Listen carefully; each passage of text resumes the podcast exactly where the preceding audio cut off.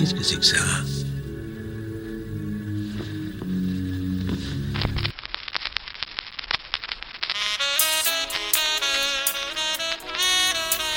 Non.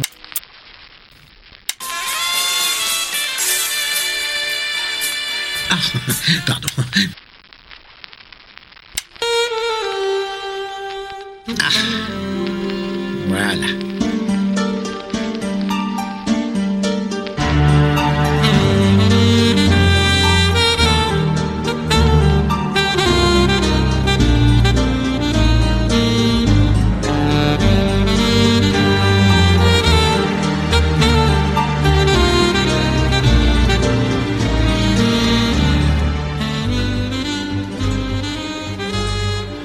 Bonjour et bienvenue pour ce 7e épisode d'Agatha Christie. Si vous nous rejoignez pour la première fois, quelques mots de présentation. Une fois par mois, nous nous réunissons, Greg et Delphine, avec un ou deux invités pour parler de l'œuvre de la reine du crime, Agatha Christie.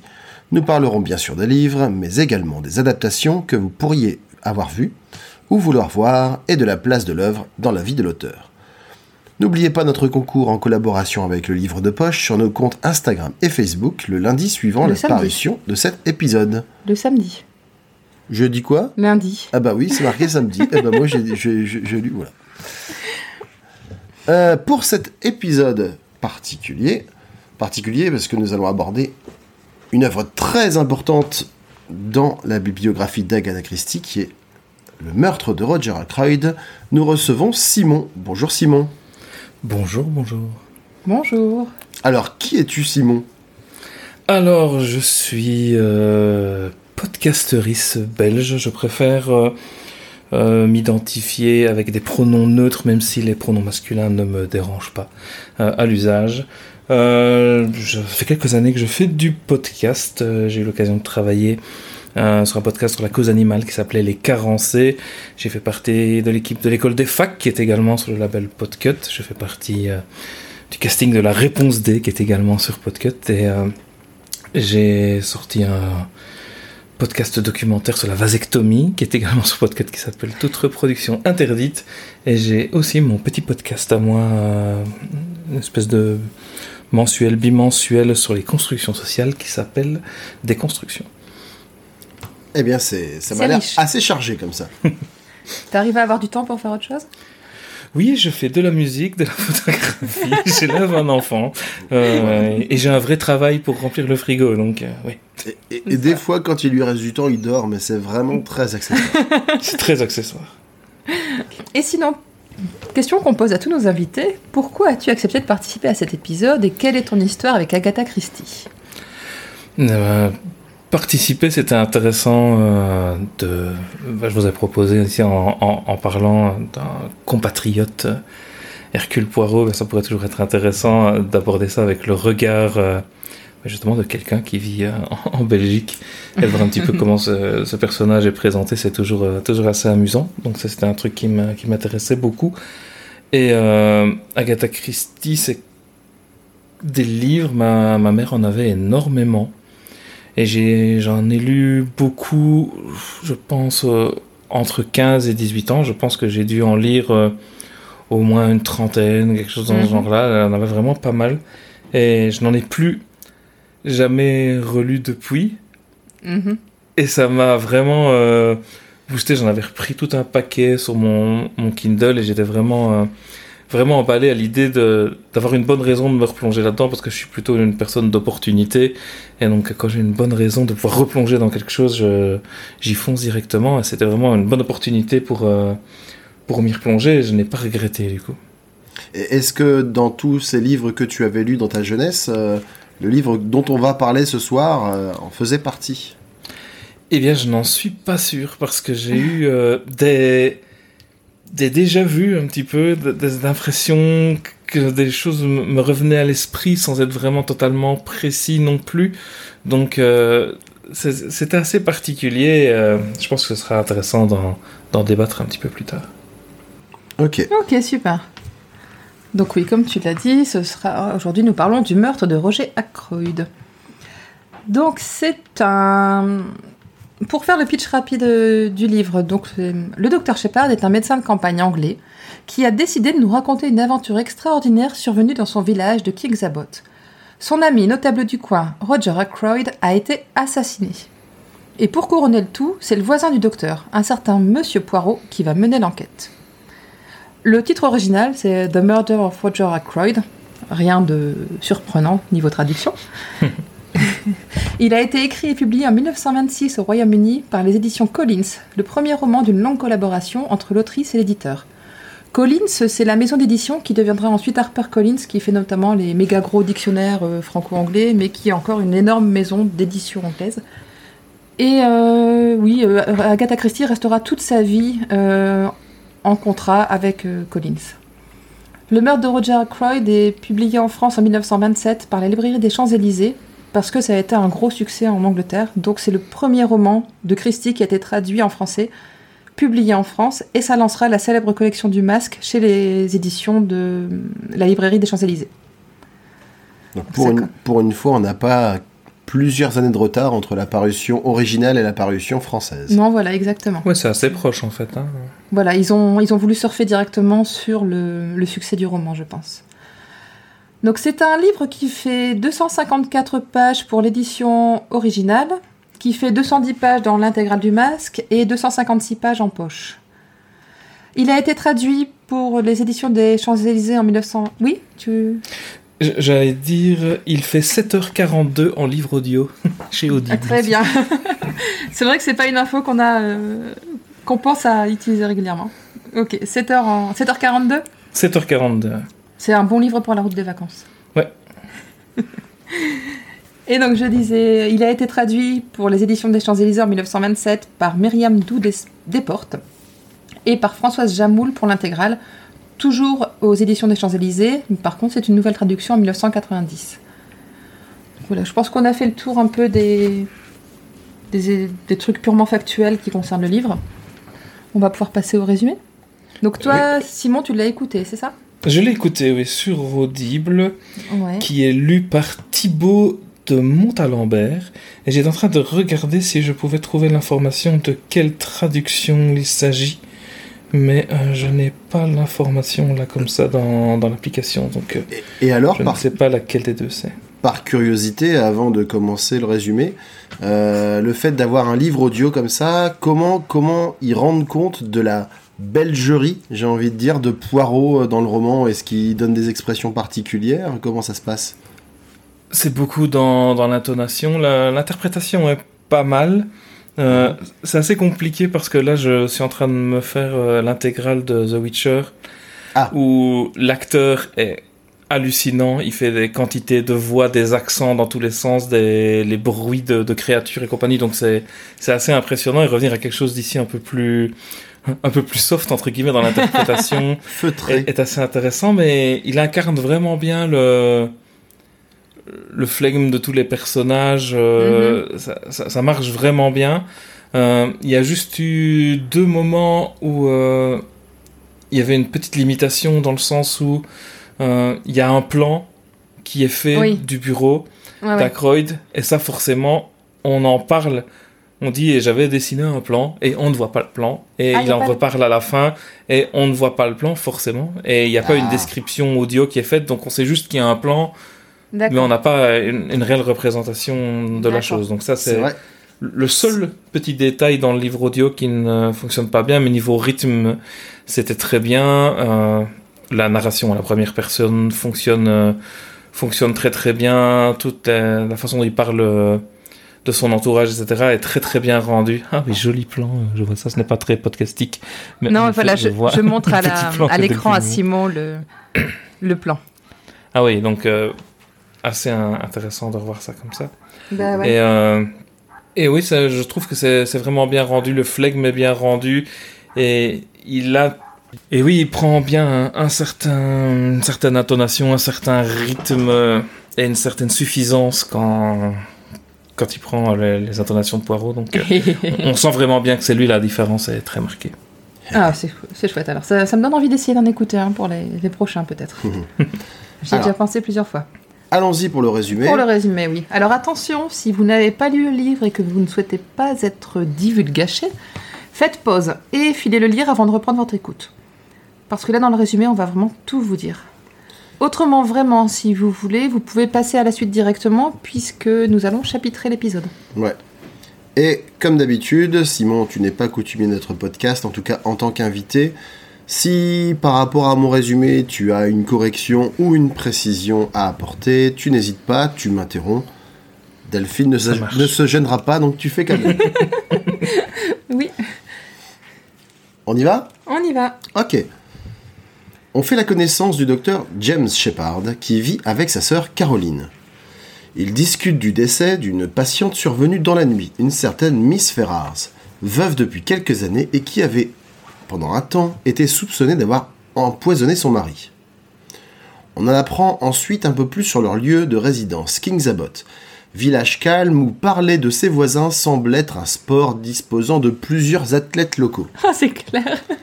On insiste plusieurs fois sur le fait que, voilà... Et puis on assiste à des scènes aussi de ragotage. Voilà, la campagne anglaise est vraiment un terrain fertile pour limite des clubs de cancanage et avec même un réseau d'informateurs... ou de... comment dire... d'échanges de bons procédés. Voilà, de répandeurs de rumeurs locaux. Twitter avant l'heure. Exactement. On apprend également que Miss Ferrars possède l'une des maisons de retraite de la ville, l'autre étant détenue par Roger Ackroyd. Maison de quoi ? Retraite, moi c'est ce que j'avais noté. C'est pas une maison de retraite, c'est une maison de campagne. Ben, moi j'avais lu retraite, c'est pas grave. On va dire une riche maison de la ville. Voilà, oui. Tant pis, j'ai l'habitude de mélanger des termes, c'est pas grave. L'autre étant détenu par Roger Ackroyd, un riche industriel qui a tout du gentilhomme de province. Ackroyd est lui-même veuf et a élevé Ralph, le fils de sa première femme, non sans difficulté. La veuve de son frère est récemment venue s'installer chez eux, contrant l'influence de Miss Russell, la gouvernante d'Ackroyd, qui semble mener la maisonnée d'une poignée de fer. Cette Miss Russell vient d'ailleurs au cabinet du docteur Sheppard sous un faux prétexte, afin de lui soutirer des informations sur les poisons et les drogues. Roger Ackroyd convie également le docteur à passer le voir chez lui. Il semble encore plus inquiet que les liens qu'on lui prêtait avec Miss Ferrars ne le laissaient supposer. On apprend également que les Sheppard ont un nouveau voisin, un certain Poirot, qui nous est vaguement familier. James fait sa connaissance autour d'une courge, et bien qu'il n'apprenne pas grand-chose sur lui, apprend que Flora Ackroyd, la nièce de Roger, et Ralph sont secrètement fiancés. Caroline pense savoir que Roger est contre cette union, mais le curieux homme à l'accent français, en tout cas c'est ce qu'il pense, un accent à peu près francophone on va dire, affirme qu'il est au contraire ravi. Caroline relate à James qu'elle a suivi Ralph dans les bois et qu'elle l'a entendu parler de soucis d'héritage à une... C'était pas fait exprès, elle l'a pas suivi, elle a surpris la conversation, non ? Je dis... Si, c'est fait pour toi. Elle a fait un petit détour en voyant qu'il y avait des choses à entendre. Voilà, c'est ça. Parce qu'à un moment, il précise bien qu'elle dit « Ah, mais tu sais que j'aime bien me promener dans les bois », et puis son frère qui dit « Ouais, t'aimes pas te promener dans les bois du tout ». Donc, elle a suivi Ralph, mais sans le vouloir, et là, entendu parler de soucis d'héritage avec une mystérieuse jeune femme qui pourrait, ou pas, être la fameuse Flora. James va retrouver Ralph qui lui confie en effet avoir des ennuis sans préciser lesquels en particulier. J'aime bien qu'à ce passage-là, et plusieurs fois dans le roman d'ailleurs, le docteur Sheppard insiste sur l'amour de sa sœur pour les informations et sa capacité à avoir des déductions étonnantes. Ouais. Et à comprendre tout ce qui se passe. Pour le coup, elle ferait une assez bonne assistante hein, parce qu'elle a plusieurs... Ouais. Elle a un bon réseau et elle sait s'en servir. Ouais. Sheppard se rend ensuite, comme convenu, chez Ackroyd et croise ses invités et domestiques. Il y a Flora Ackroyd, sa nièce, qui lui annonce son mariage imminent avec Ralph. Miss Ackroyd, la mère de cette dernière, un petit peu... une femme un peu sèche, un petit peu... qu'on sent pas très funky, quoi. Ouais. Ensuite, il y a Parker, le maître d'hôtel. Et d'ailleurs, il mentionne qu'à son... C'est James. James, à son arrivée, mentionne qu'il a entendu un bruit bizarre qui lui faisait penser à un coffret qu'on reclaquait. Mm-hmm. Il y a également Mr. Blunt, un chasseur émérite de réputation internationale, Et il y a bien sûr Mr. Roger Ackroyd lui-même qui semble passablement agité. Et le secrétaire, il n'est pas encore là à ce moment-là ? On en parle un peu après, mais d'accord. J'ai plus son nom. J'ai plus son nom, oui. On en reparlera après, mais okay. Il y a bien entendu le secrétaire qui est là. Après un repas peu animé, voire morne, Roger s'entretient en privé avec James et lui livre ce qu'il a sur le cœur. Il avait projeté d'épouser Miss Ferrars, mais celle-ci lui avait révélé avoir empoisonné son mari, un homme odieux et brutal. Elle avait également mentionné l'existence d'un maître chanteur qui savait la vérité. Seulement, la réaction horrifiée de Roger lui avait fait comprendre qu'elle était dans une impasse, ce qui l'avait, entre autres choses, poussé au suicide. Ackroyd reçoit pourtant le soir même un message de cette dernière, message qui pourrait contenir l'identité du maître chanteur. Le docteur est congédié suite à ce message dont il ne connaît que partiellement la teneur. D'ailleurs, il insiste très très lourdement pour qu'Ackroyd lui lise « Mais si, lisez-le devant moi, voilà. Dites-moi un peu ». Et Ackroyd refuse absolument de lire devant le docteur. Il rentre donc chez lui pour apprendre bientôt par un appel de Parker que Roger Ackroyd a été assassiné. Ouais. Alors qu'il retourne chez Ackroyd, il rencontre Parker qui tombe de nu. Mais non, il n'a pas appelé le médecin, mais plus fort encore, il est persuadé que son maître va parfaitement bien. Sheppard veut s'en assurer, mais il arrive hélas trop tard. Alors qu'ils enfoncent la porte, Roger Ackroyd est retrouvé mort, poignardé dans le dos. Une fenêtre du bureau est ouverte et comporte des empreintes de bottes près de l'ouverture. La nouvelle se répand dans la maisonnée. Flora, la dernière d'après le peu d'informations qu'on arrive à réunir, la dernière à avoir vu son oncle vivant, est elle aussi informée de la sinistre nouvelle. Là, à cet endroit-là du roman, j'ai mis... Je montre à Delphine, je le dis pas tout de suite. Tu veux voir ? Voilà. Ah ouais, il a mis un truc, il avait déjà compris. J'ai mis un truc, voilà, donc j'ai mis quel était le nom du meurtrier. J'expliquerai pourquoi. Je l'avais envisagé un tout petit peu plus tôt. Ouais. Au moment d'une fermeture de fenêtre. Et je suis... C'est à ce moment-là que je me suis dit, mais est-ce que c'est celui-là que j'avais déjà lu ou pas ? Alors moi, je suis sûre de l'avoir déjà lu, mais ça m'est venu beaucoup plus tard, le déclic de « Ah mais oui, c'est vrai !» Et j'ai abandonné cette piste-là en me disant « Non, c'est pas celui-là que j'avais lu, donc je dois faire fausse route. » Elle a sûrement pas fait ça dans plusieurs livres. Et, donc je suis reparti en mode confiant sur la suite. Le défunt, semble-t-il, était poignardé avec un couteau offert par Blunt, une superbe lame, unique en son genre. La lettre de Miss Ferrars a quant à elle disparu. Parker est le suspect numéro 1 de la police, qui vient d'arriver sur les lieux. Flora vient le lendemain chez Sheppard afin de solliciter son aide. Elle veut demander à son voisin, qui n'est autre que le célèbre Hercule Poirot, et donc... Oh non, c'est vrai ? Voilà, et pas Poirot comme il l'avait cru. D'enquêter en parallèle de la police. James tente de l'en dissuader, mais rien n'y fait. Ils se rendent donc chez le détective belge, qui accepte à condition que chacun soit prêt à accepter la vérité, quelle qu'elle soit. Une fois sur les lieux, il se montre courtois, voire élogieux avec la police, ce qui facilitera la suite de l'enquête. Il étudie le lieu du crime et détermine que la fenêtre du bureau est un élément déterminant puisqu'elle a servi à faire entrer au moins une personne. On apprend que l'appel que Sheppard a reçu vient de la gare, quelques minutes avant le départ d'un train pour Liverpool. Et un pour Londres aussi. Ouais. L'inspecteur Raglan, qui est chargé de l'affaire, se vante de son côté méthodique et énonce ses multiples théories. On évoque également le mystérieux jeune homme que Sheppard aurait croisé, car en se rendant sur les lieux le soir du meurtre de Roger... C'était en partant ? Non, je crois que c'était en partant allant. Après le dîner, il a croisé quelqu'un qui lui a demandé la route de la maison. Ok. Enfin, Poirot s'interroge sur le pourquoi du coup de fil à Sheppard. J'ai noté entre parenthèses « et moi aussi ». Il finit par trouver un indice dans un cottage abandonné sous la forme d'un petit morceau de chiffon blanc ainsi qu'un tube de plumes. Poirot se félicite que le docteur, tel un Hastings, le suive partout et lui apporte son aide. C'est une des nombreuses références à Hastings qu'il y a tout du long du roman. Ouais, c'est vrai que c'est le premier roman d'Hercule Poirot sans Hastings, et on le sent quelque part un peu orphelin. Complètement. D'ailleurs, il fait un portrait d'Hastings à un moment que j'ai trouvé assez émouvant en disant que Finalement, qu'il n'était pas si bête que ça. Et, bon, il n'avait pas toutes les déductions bien placées où il fallait, mais il était quand même quelqu'un de vachement bien. Voilà, il utilise très mal les éléments qui sont à sa disposition. C'est ça. Mais il sait remettre en évidence involontairement. Par contre, il rédige des résumés incroyables. Ouais, et contre, il passe complètement sous silence toutes les informations qu'il fournit au suspect qu'il ne devrait pas. Dans le roman, dans l'enquête précédente, il avait carrément permis à l'une des suspectes d'arriver sur...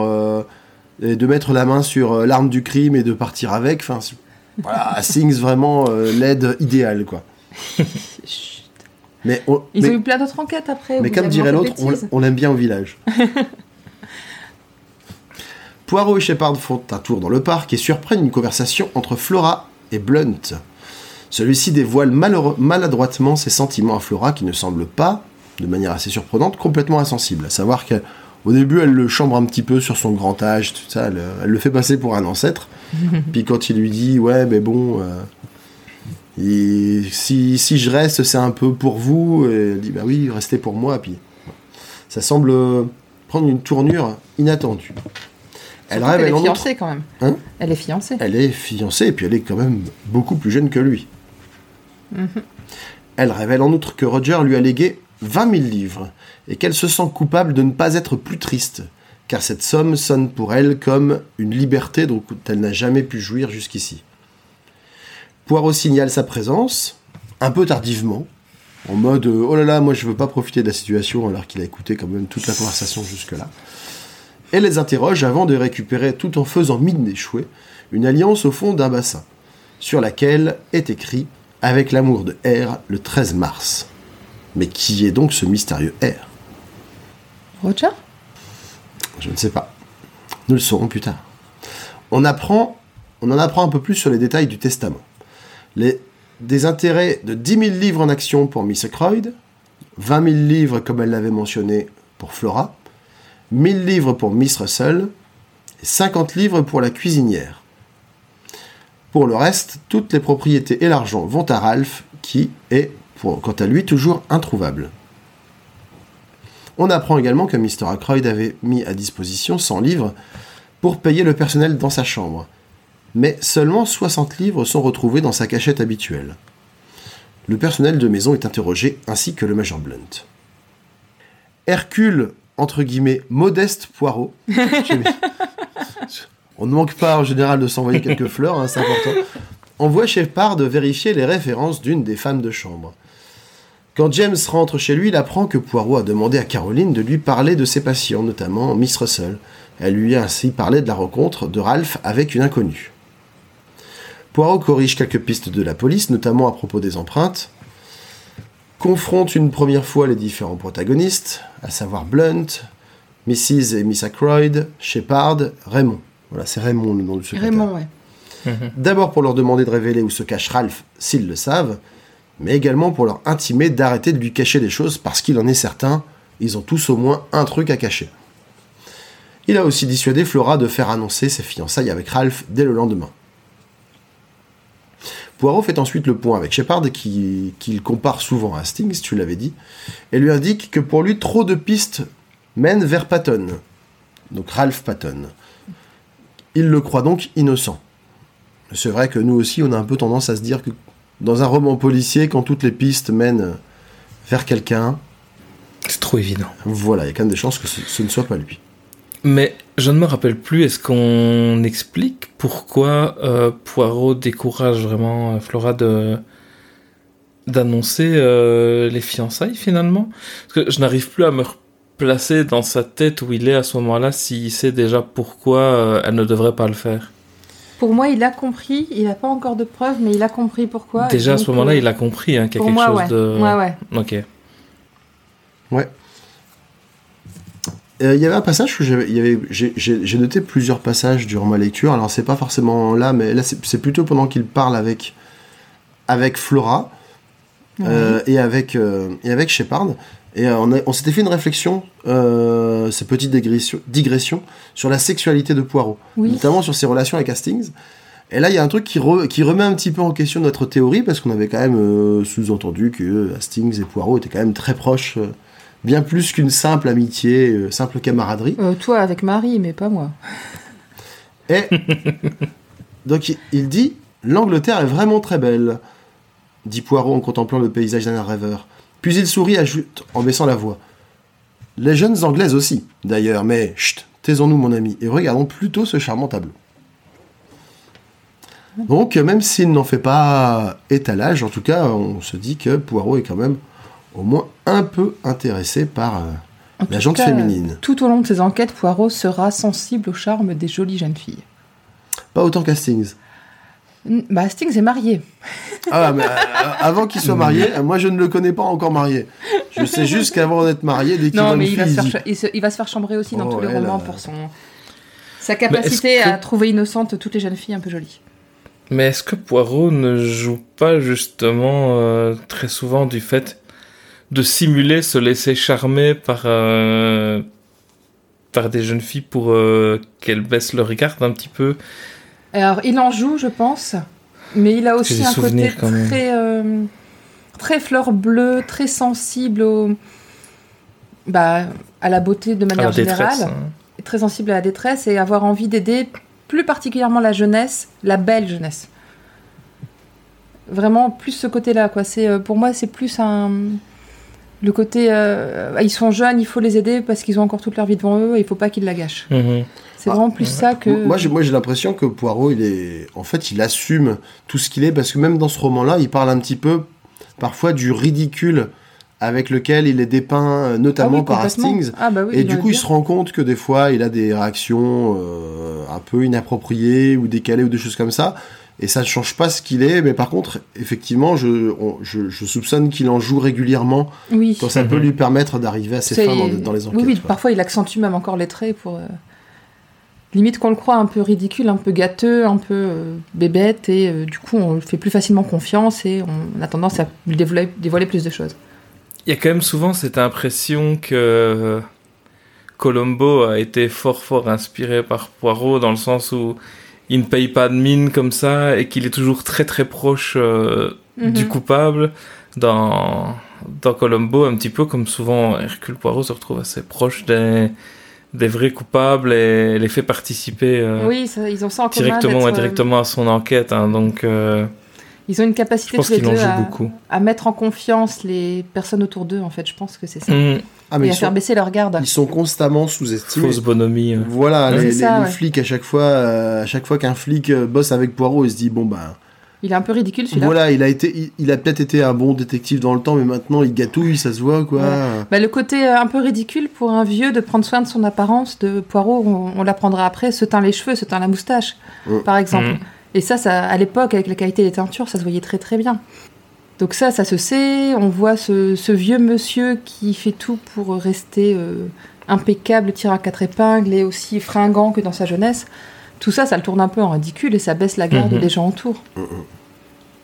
Quand on se moque de quelqu'un, on s'en méfie beaucoup moins. Ouais. Et je pense que c'est ça aussi avec Columbo, en fait. Le gars, il ne paie pas de mine avec son vieil impair, son allure toute tordue et son air décati. C'est question que toujours l'air idiote. C'est exactement ça, c'est le même principe. Ouais. Et puis, de la même manière que Poirot, Columbo, il a un peu la tendance aussi, après... Dès qu'il voit une petite faille dans un raisonnement ou dans une attitude... Il met le doigt dedans et il... Voilà, mettre le doigt... Dire, il insiste. Ça vous embête. Ça fait mal, là. Hein. Je sens que ça vous embête quand je parle de ça, c'est quand même bizarre. Ça fait mal, hein. Et on ressent vraiment encore énormément ça ici, tous ces moments où Poirot revient insister sur un détail pour lequel il nous manque les informations et il le ramène tout le temps. C'est ça. C'est ça. Et ça nous tourne dans la tête. On se dit, mais pourquoi est-ce qu'il ramène cet élément ? Pourquoi il le ramène constamment ? Ce qui m'embête, le coup de la bergère. C'est cette histoire de coup de téléphone. Là, c'est la bergère. Le coup de téléphone. La bergère déplacée dans le bureau, t'en as pas parlé, mais Poirot, en discutant avec le secrétaire, je crois. Précisons pour nos auditeurs que la bergère, c'est un meuble. C'est une chaise. C'est un fauteuil très confortable. Donc, il n'y a pas une jeune femme qui garde les moutons dans le bureau et qui a été déplacée pendant le... Donc, le fauteuil a été déplacé... Et c'est le majordome qui machinalement l'a remis en place et le signale à Poirot quand il fait une reconstitution de la scène. Et cette insistance sur les bottines aussi, enfin, sur les chaussures. Voilà. On n'en est pas encore là dans le résumé, je pense. Mais... On en parle déjà un petit peu. On en parle déjà un peu. On en parle déjà en filigrane. Il en parle dès le début aussi des chaussures. Oui. Enfin, il y a plein de petites choses comme ça sur lesquelles il insiste. On se dit, mais ça vient faire quoi là-dedans, quoi ?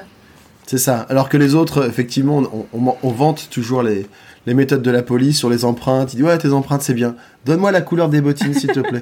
Maintenant, on va parler des trucs sérieux. Et il se moque vraiment de nous dans le sens où il dit, mais oui, justement, ça n'a aucun intérêt. Donc, pourquoi est-ce que quelqu'un a trouvé ça aussi important alors que ça n'a aucun intérêt ? Mais exactement. Il y a vraiment tout ce jeu où il reste dans notre tête avec ça. Ça fonctionne très bien. Elle est forte, Agatha Christie. Ouais. Allez, on reprend le résumé. On reprend, oui. Donc, Sheppard a été demandé par Miss Ackroyd, qui veut lui avouer quelque chose. Elle n'a pas tout révélé à Poirot, ce dont d'ailleurs personne ne doutait. Après bien des atermoiements, elle explique qu'en voulant chercher le testament de Roger, en fait, elle voulait savoir si elle pouvait se permettre de souscrire un emprunt, elle avait été surprise par Bourne. Donc Bourne, c'est... le secrétaire. Voilà, c'est Raymond. Non, pardon, je te dis une bêtise. Bourne, c'est pas... Non, c'est Bourne, c'est la femme de chambre. La femme de chambre, oui, pardon. Bourne qu'elle n'aime pas trop, car, selon elle, trop distinguée pour une servante. Et puis d'ailleurs, Bourne, elle avait démissionné. Elle avait... Ouais, démissionné. Et d'ailleurs, j'avais noté, tu vois, après la servante, j'avais mis entre parenthèses aussi... Fille de sa précédente référence ? C'était pas la vérité, mais j'étais pas loin. J'avais senti qu'effectivement, elle non plus, elle avait un... Elle avait des choses à cacher. Voilà, elle n'était pas exactement ce qu'elle prétendait être, ce qui est vraiment un lieu commun dans les romans de Christie. D'ailleurs, quand tu dis, Simon, que t'as un air de déjà-vu, en fait, Christie, elle a vraiment des mécaniques qu'elle met souvent en place. Les gens avec une double identité, les mobiles qui s'entrecroisent, les coïncidences qui font que l'affaire est plus complexe qu'il n'y paraît parce qu'il y a deux choses qui sont liées. C'est vraiment des choses qu'on retrouve assez fréquemment. Ben oui. Et j'étais content d'ailleurs. Je sais pas si vous avez joué au jeu qui est sorti dernièrement, le jeu vidéo First Cases de Hercule Poirot comme ça, qui était assez bien foutu parce que c'est une grosse enquête et c'est très bien construit comme ça, où les histoires, les passés reviennent, les domestiques qui ont des rôles plus importants qu'il n'y paraît, etc. Donc ça me rappelait vraiment bien tous mes souvenirs et j'ai vraiment revécu ça en lisant le livre ici, donc je trouve qu'ils ont fait un bon travail sur ce jeu-là pour ça. De bien respecter à quel point elle met toujours ça en place. Toujours les domestiques ont toujours un rôle plus important qu'il n'y paraît. Et toujours. Des vraies vies, en fait. Ils ne sont pas juste là pour porter des plateaux. Ils ont toujours une vraie vie derrière, complexe et généralement même encore plus riche que les aristocrates nobles, qui s'ennuient chez eux. C'est ça, ouais. C'est clair. On apprend également que c'est Mrs. Ackroyd qui avait oublié de refermer le cabinet de Roger en voulant examiner de l'argenterie. Donc le cabinet, c'est pas les toilettes, hein, c'est un petit meuble qui sert à exposer des choses. Tout à fait. C'est juste à côté de la bergère. Non, c'était pas dans la même pièce. Chut. Bourne est interrogée à son tour. Elle semble vraiment très, très désireuse de voir revenir Roger Paton. Là aussi, j'ai mis entre parenthèses Phibistère, point d'interrogation. Voir revenir qui ? Roger ? J'ai mis Roger. Ralph Paton, autant pour moi. Fille mystère. Uh-huh. Uh-huh, peut-être. Uh-huh. De retour chez lui, James retrouve Caroline que Poirot a chargé d'enquêter sur la paire de chaussures ou bottines, on ne sait pas trop, de Ralph. Tu vois, on y arrive. Quelle couleur ? Notamment la couleur. Sheppard semble se fustiger pour une erreur à ce sujet. Quoi ? Uh-huh. Il s'avère que les bottines étaient marron. Raymond vient chez Poirot avouer lui aussi une cachotterie, des dettes de jeu. Il semble heureux d'avouer et d'être ainsi écarté de la liste des suspects. Ils se rendent ensuite chez Ackroyd pour faire une reconstitution de l'alibi de Parker, toujours soupçonné d'être maître chanteur. Poirot semble vouloir s'attacher à savoir si le maître d'hôtel portait 2 verres sur son plateau le soir du meurtre. Là aussi, des petits détails. Bon, tous ne servent pas. Mmh. On assiste ensuite à une sympathique partie de mahjong cancanage. Juste la reconstitution, il a mis Flora avec lui comme complice. c'est ça ? Bah complice, oui, oui ou non. Pour elle participe à la reconstitution, mais je pense que globalement, c'était simplement pour voir leur réaction. Ouais. C'était pour valider sa théorie selon laquelle Flora n'avait pas pénétré dans le bureau ouais. Et voir aussi si Parker, de son côté, n'avait pas ne trahirait pas des éléments malgré lui. Ouais. Que personne ne l'a vu en sortir, en tout cas.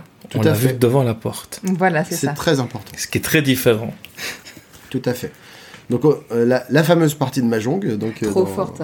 D'ailleurs, expliquer les règles du Mahjong, j'ai pas tout compris.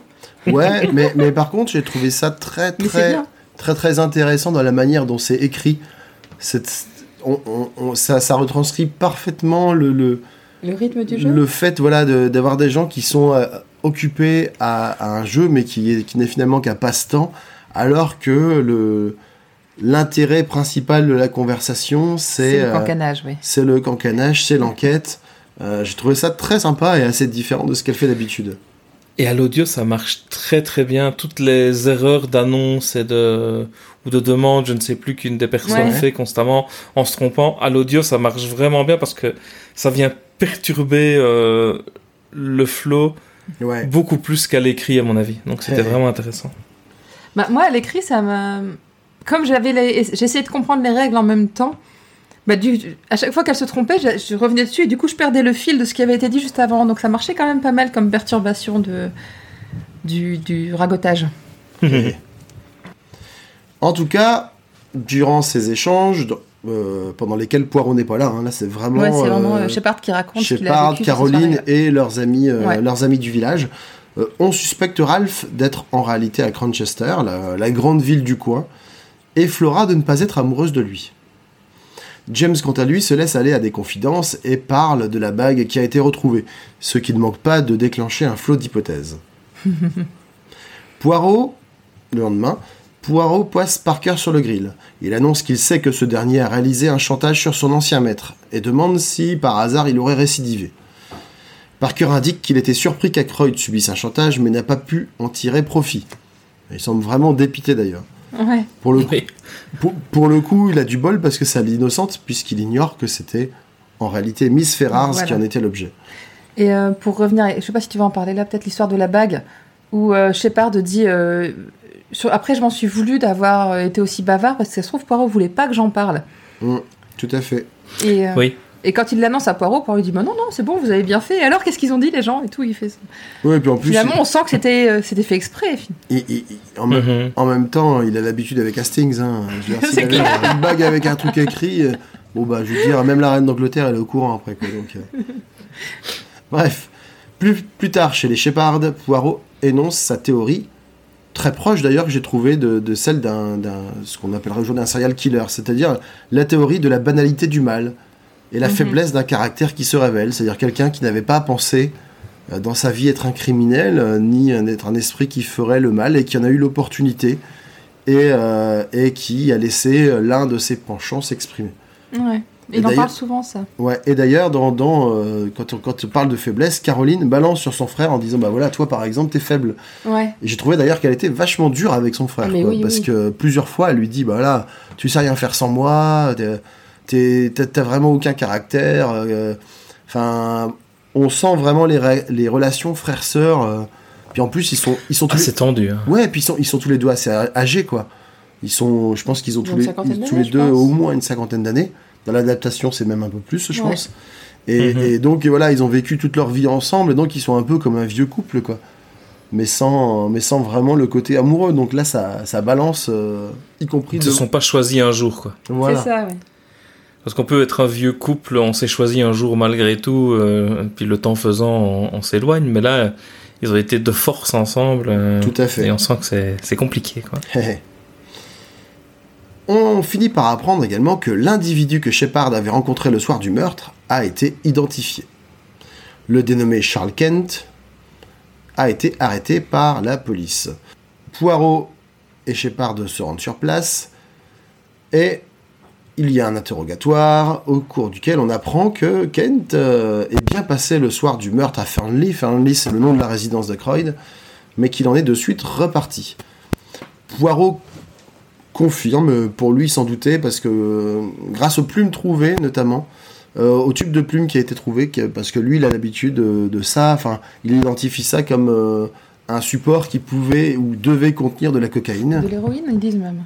De l'héroïne, pardon. L'héroïne, et il précise que c'est une pratique qui est beaucoup plus répandue aux États-Unis qu'en Angleterre. Tout à fait. Et Charles Kent. Je ne sais pas du coup si c'est pour du transport ou si c'est pour... Non, c'est pour sniffer, je pense. La sniffer, je pense. Je pense que c'est pour la sniffer, oui. Ouais. Et Poirot précise que Kent revient des États-Unis, justement. Ouais. Ouais. Kent refuse de dire qui il était venu voir, mais Poirot a sa petite idée, apparemment liée à son nom de famille. Mm-hmm. À ce moment-là, on n'en sait pas encore plus. Et il devine, d'où il vient. Oui. Malgré tout. Avec son nom de famille, oui. Tout à fait. Avec son nom de famille. Et l'autre n'apprécie pas trop ce petit commentaire, d'ailleurs. Oui, parce qu'il dit, c'est ça. Il dit... Mais vous êtes du Kent, non ? En général, un nom de famille peut donner une indication sur l'origine de quelqu'un. Des fois non, mais des fois oui, n'est-ce pas ? Puis clin d'œil, et puis l'autre, elle a un peu tendance à s'énerver. Parce que je m'appelle Kent, et puis regard insistant et colère. C'est ça. Moi, je m'appelle Kent, quoi, je pourrais être de la famille de Superman. Ah, t'avais pensé à ça ? Eh non, rien du tout. Ensuite, Poirot va chez Flora, la confronter quant au vol d'argent.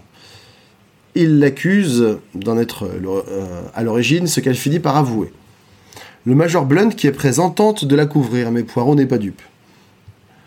Le chevalier, non, c'est moi qui ai pris l'argent. Oui, c'est ça, il y a une explication. D'ailleurs, Poirot l'envoie gentiment bouler en disant « Bon voilà, j'ai vu clair dans votre jeu, on sait très bien que vous essayez de venir au secours d'une femme dont vous êtes secrètement, entre guillemets, amoureux, mais moi je ne suis pas dupe. » Donc Blunt pense d'ailleurs que Flora couvre Ralph par amour. Mais Poirot lui explique qu'elle est juste loyale et qu'elle en aime un autre. La Blunt fait « Quoi ?»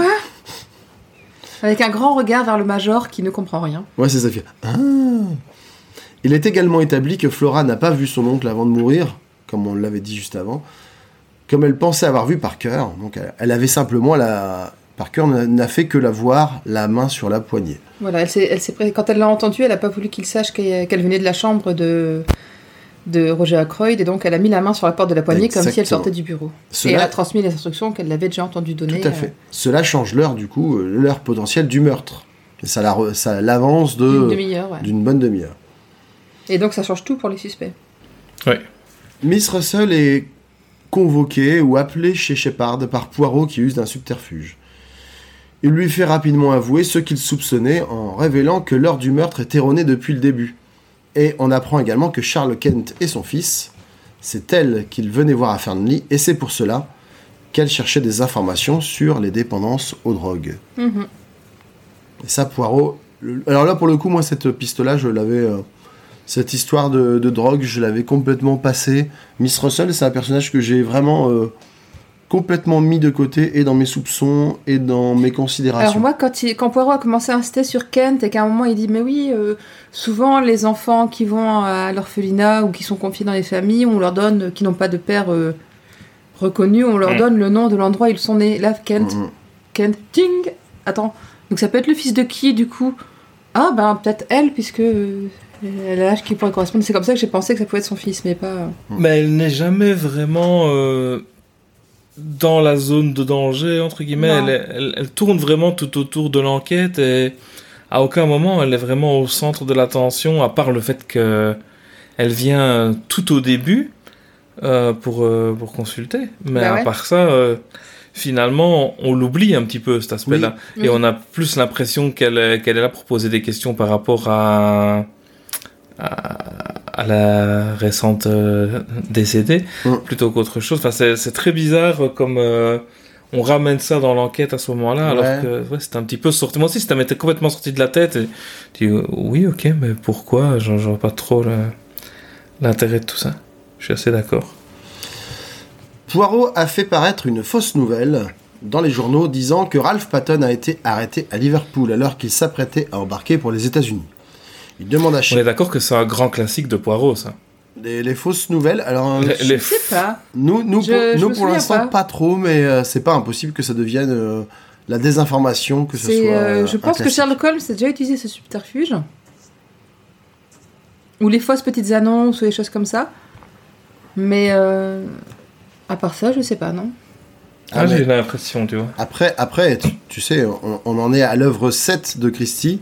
C'est ça. Sur 56, je crois, de mémoire. Voilà, dont un paquet d'enquêtes d'Hercule Poirot, donc on aura largement le temps d'utiliser de nouveau ce... Peut-être t'es en avance sur nous. Peut-être. Poirot demande à Sheppard d'inviter les habitants de Fernley à une réunion où il pourrait exposer cette idée, les fameuses réunions de Poirot où il finit par expliquer j'aime bien, le pourquoi du comment. C'est toujours fantastique. Ouais, c'est mes moments préférés à chaque fois, où chacun se révèle, en fait. Ouais. Alors qu'il est allé annoncer la nouvelle, James a du mal à se sortir des griffes de Mrs. Ackroyd, qui l'informe des fiançailles de Flora avec Hector Blunt, ce dont elle est ravie. L'amour triomphe, comme souvent grâce à Poirot. Poirot, le messager de l'amour. Mais c'est vrai, il y a ce petit côté cupidon et qu'il assume. Parce que je l'imagine avec ses petites ailes et son arc, bien avec sûr, ses flèches là.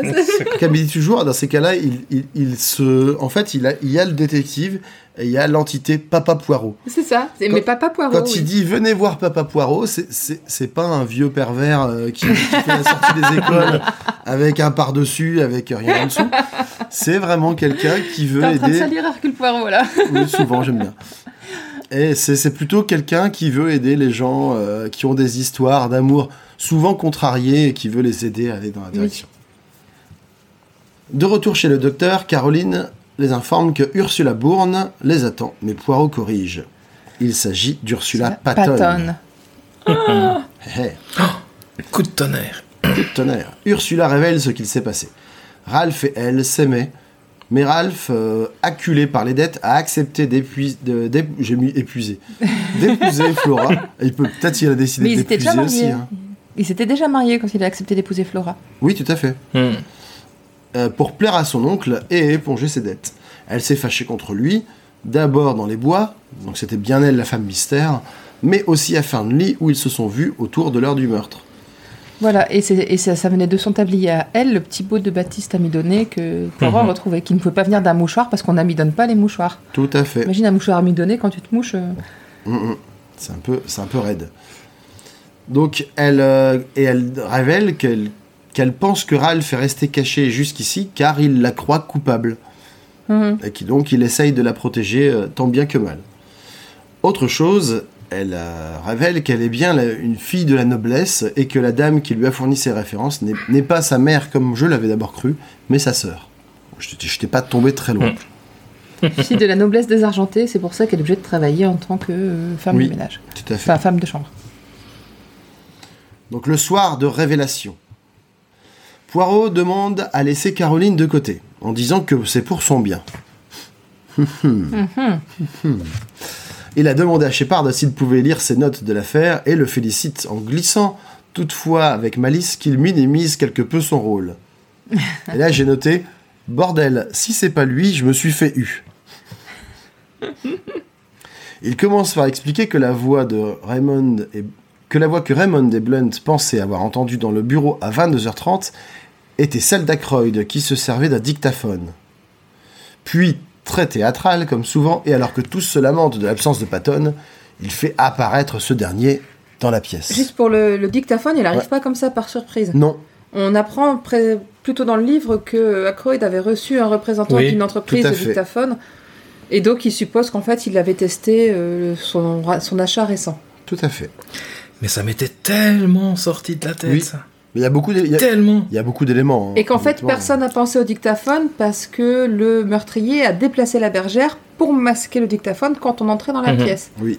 Et c'est au moment où il dit il a fallu que quelqu'un rentre avec de quoi faire disparaître le dictaphone. Que j'ai fait mais oui. Il n'y a qu'une seule personne qui a pu rentrer avec quelque chose. D'autant qu'en plus, il y a... C'était film. Surtout qu'à l'époque, les dictaphones, c'était pas des trucs miniatures qui rentrent dans la poche. Non. Hein. Ouais. Et puis, on parle aussi d'une personne, le meurtrier. Donc, juste avant, on a dit que quand même, c'est un mec vachement bricoleur qui aimait bien faire des gadgets, avec des appareils, etc. Mais ça, il revient sur ce détail-là après avoir parlé de quelqu'un qui avait de de quoi transporter. Oui, voilà. Et là, ça reconfirme, et chaque chose reconfirme, dit oui, bon, bah, c'est bien lui, oui, bon, c'est bien lui. Surtout que pour cette personne, on avait vu peu de temps avant dans le livre qu'il avait une passion pour l'horlogerie. Oui, tout à fait. Que Poirot avait pu constater, il avait pu s'en émerveiller. Et... Voilà. Oui. Ouais. Donc, il n'a pas senti le vent tourner, quoi. Pas non, du tout. Clair. Ça, par Confiant. Contre, il a été... voilà. il se voyait trop invisible. Trop fort. Ouais. Ralph raconte ce qu'il s'est passé. Il est rentré. Oui, donc, Ralph Paton qui survit. Ralph Paton. Il est rentré de Fernley ce soir-là après s'être disputé avec Ursula. Il a rencontré Sheppard sur la route du retour, ce dernier ayant appris la nouvelle du meurtre. Et il l'a envoyé dans un hôpital psychiatrique le temps que la vérité se fasse sous une fausse identité. Poirot indique au présent que le meurtrier doit se révéler car toute la vérité sera livrée à la police le lendemain. Ça a été l'occasion d'une discussion entre nous, cette histoire d'hôpital psychiatrique, parce que Poirot, pour découvrir ça, prétend avoir un neveu malade mental qui aurait besoin d'une bonne maison de repos dans les environs. Et il en parle à Caroline, la sœur du docteur, pour savoir... et c'est comme ça qu'il apprend que le docteur a une maison de repos qu'il aime bien recommander pour ses patients, etc. Et donc Greg est venu me voir en disant « Mais il a un neveu, Poirot ?» Ben non. Et c'est fou aussi à ce moment-là que... Il ne s'inquiète pas plus que ça de se dire tiens, on parle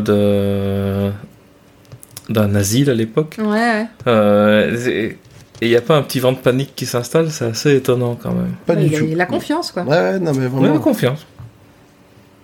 Ouais, c'est un noob, c'est tout. Le meurtrier, c'est un noob. Pas tant que ça. Hein. En tout cas, Poirot reste avec Sheppard et lui explique le dénouement tel qu'il le conçoit. Il a compris qu'un fauteuil déplacé dans le bureau d'Ackroyd avait servi à dissimuler un objet. Cet objet pouvait fort bien être le dictaphone, utilisé non pas pour enregistrer, mais pour diffuser la voix d'Ackroyd à une heure ultérieure de sa mort.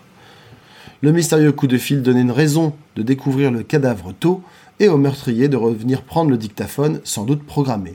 Et pas oublier que aussi Poirot a reçu un télégramme pendant cette fameuse réunion... avec tout le monde qu'il a bien mis de côté. Tout à fait. Mmh, oui. Parce que c'est un détail qui revient important après. Ouais, et j'ai beaucoup aimé aussi tout le moment où il y a l'explication du dictaphone, où tout le monde prend conscience de la façon dont Ackroyd parlait bizarrement, que c'était pas quelque chose de naturel. Ça rendait très bien aussi dans le flow du texte, je trouve. Mais pour le coup, là aussi... Hommage à Agatha quand même, parce que je pense qu'à l'époque, un dictaphone, c'était quand même un dispositif assez novateur. Ouais. Oui, mais elle s'y intéressait parce que ça lui permettait de s'enregistrer. Elle en avait un, en fait. Ouais. Ça lui permettait de s'enregistrer pour écrire. Donc c'est quelque chose qui lui était familier. Mais très rapidement, finalement, au bout de quelques années, elle s'est dit, bah, tiens, si je l'intégrais dans une de mes enquêtes, et c'est un élément déterminant en plus, donc c'est plutôt malin. Ouais, très bien vu. Les traces de bottes de Ralph étaient clairement faites pour porter les soupçons sur lui. Tous ces faisceaux d'indices portaient finalement vers une seule personne, le docteur Sheppard. Ah, j'ai mis en grand « Yes !» Mais c'est lui qui nous parle depuis le début du livre. Mais c'est une trahison. Le narrateur, il peut pas être le tueur, c'est pas possible. Tout à fait. Ça, c'est la réaction des Anglais, en fait, quand ils ont découvert le bouquin. Ouais. Poirot explique enfin qu'il a aussi résolu le mystère de l'appel, comme tu le disais, Simon. Il a demandé à l'un de ses patients de déposer... Sheppard avait demandé à l'un de ses patients de déposer un pli chez un autre patient, puis de l'appeler afin de prendre le train. L'appel était donc bien réel, mais avant le contenu... ce que j'ai dit, avant de prendre le train. T'as dit afin ? Non, je dis avant, c'est parce que j'ai bafouillé. L'appel était réel, mais le contenu ne l'était pas. On assiste enfin aux aveux par écrit de Sheppard, qui conclut en choisissant la mort par Véronal plutôt que d'être attrapé. Et plutôt que de devoir faire face à sa sœur qui découvre la vérité. Ben oui. Ça, c'est important, il le dit bien. Hein, il voit pas comment il pourrait faire face à sa sœur après tout ça. Mmh. Mais il espère que sa sœur n'apprendra jamais. C'est ça. Mais il est en train de rédiger... C'est confession complète, oui. Un document qui raconte tout, donc c'est assez particulier. Ouais, je ne sais pas comment Poirot compte se dépatouiller, mais il me semble qu'à la fin du roman, il lui explique plus ou moins qu'il essaiera un peu de couvrir le gars si jamais il fait les confessions. Mais effectivement, pour la sœur qui en plus insistait bien sur la faiblesse de son frère. Elle avait quand même des soupçons, je pense, la sœur. Ses défauts, je sais pas. Oui, il en parle lui-même d'ailleurs, hein, Sheppard, qui dit c'est pour ça qu'elle m'a traité de faible. Ouais, mais... bien, c'est que Sheppard envisageait de publier son manuscrit comme récit d'une défaite de Poirot. Oui, ça c'était grandiose. Ça c'était pas mal, ouais. Et j'ai bien aimé aussi, il y avait un passage que j'avais noté, que j'avais mis de côté comme ça. Attends, je retrouve. Hop. Et je serais très intéressé pendant que tu cherches de voir à quoi ça ressemble dans le livre tout le moment où Poirot fait comprendre à Sheppard qu'il a compris que c'est lui, parce qu'on rentre dans un pur dialogue dans l'audiobook où c'est les deux se répondent. Oui. Et il y a plus du tout de... Il n'y a plus du tout de narration, il n'y a pas de « dit telle personne à telle personne », enfin, c'est très ligne par ligne, et je me demandais du coup si ce sont vraiment des lignes de dialogue qui s'enchaînent dans le livre. Je ne sais pas si c'est exactement comme ça, mais oui, il y a un affrontement où en gros, à un moment, Poirot dit bah, « je sais que c'est toi », l'autre dit « ok, mais vas-y, t'as aucune preuve », l'autre dit « si, t'inquiète, j'ai les preuves, tout va sortir ». Et surtout, ne t'avise pas de t'en prendre à moi, parce que crois bien que si j'avais pas une assurance que tout se passe comme je le veux, je me baladerais pas avec un meurtrier potentiel. Quoi. Là, Poirot fait, il est tout seul avec Sheppard, il fait « Et maintenant que tout est clair, récapitulons. Notre meurtrier est donc une personne qui est allée aux 3 Marcassins dans la journée, et qui était assez liée avec Mr. Ackroyd pour savoir qu'il venait d'acheter un dictaphone. Une personne qui s'intéressait à la mécanique, qui a eu l'occasion de prendre le poignard dans la vitrine avant l'arrivée de Miss Flora. » et qui disposait du réceptacle nécessaire pour cacher le dictaphone. Une sacoche noire, par exemple. » Donc là, il commence à mettre des gros signaux. Ouais, là, c'est violent.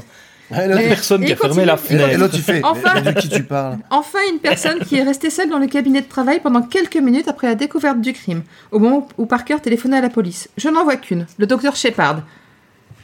Et on a tout de suite après, donc le nouveau chapitre qui s'appelle « Rien que la vérité ». Un silence de mort régna pendant une longue minute. Et après, on enchaîne les dialogues où ils se... Ouais. Ok, donc ça ressemble vraiment bien à ça. Tout à fait. Bah, j'ai bien aimé, du coup, justement, dans les confidences un petit peu de Sheppard. À un moment, il dit « Je n'aurais jamais pensé que Parker s'aviserait de ce détail. Mm-hmm. Logiquement, il aurait dû, dans son trouble, se précipiter sur le corps sans rien voir d'autre. » Il parle de la bergère déplacée. Ouais. Ouais. J'avais compté sans cette espèce de sixième sens des domestiques bien stylés.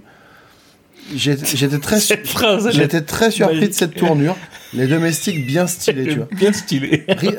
Bien stylés. Rien ne leur échappe. Bien stylé, le gars. Stylé, franchement. Mais c'est des domestiques de bonne maison qui font bien leur travail. Ah, bah, il est bien stylé. Oui, mais cette phrase, elle tue quand même.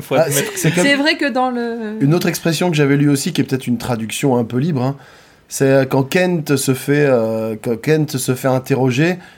À un moment, on lui dit « Bah et alors, Roger Ackroyd, c'est toi qui l'as tué ?» Il dit « Alors, c'est ça ? On a repassé un vieux singe à Fernley et vous voulez me coller ça sur le dos ?» J'ai bien... On a repassé un vieux singe. Oui, écoute, je ne connaissais pas l'expression, mais merci. Mais je serais intéressé de voir un petit peu la différence entre les deux traductions. Du coup, s'il y a une traduction plus récente qui a été faite et à quoi ressemble le texte. Parce que c'est... la VO. Il me semble que j'ai pas trouvé le traducteur pour le livre de poche. Mais à chaque fois que nos invités avaient une édition livre de poche, c'était pas le même traducteur que nous. Donc je pense qu'il y a une nouvelle traduction qui a été faite pour la nouvelle édition là. Donc faudrait mais j'ai trouvé le texte très très enfin c'est tellement bien écrit.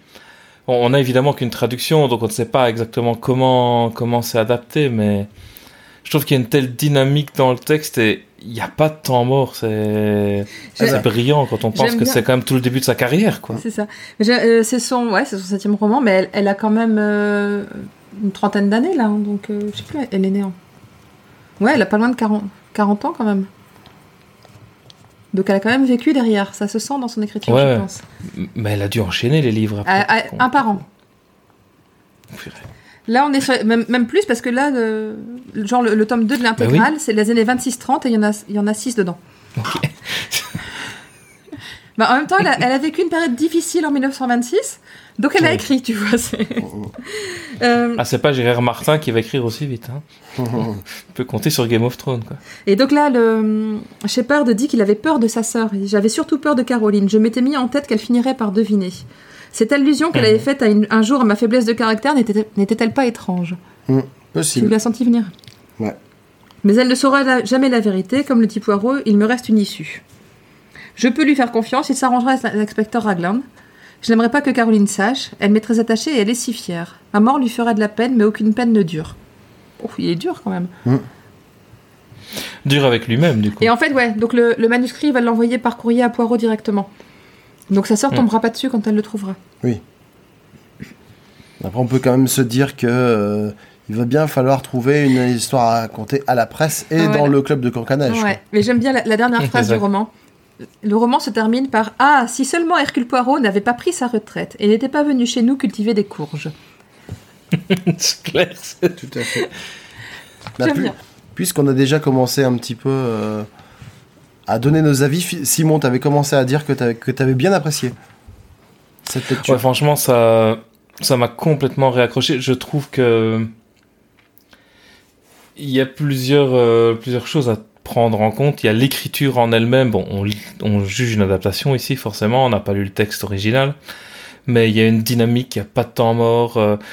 Alors que ça se passe à une époque qui, finalement, apporte beaucoup de simplicité. Parce que le fait que ça se passe dans des années où la technologie qu'on a aujourd'hui dans les histoires, qu'on lit aujourd'hui, qu'on voit aujourd'hui, il y a beaucoup d'interactions qui sont possibles très rapidement. Et tout ce qui se passe à cette époque-là ralentit absolument tout le temps.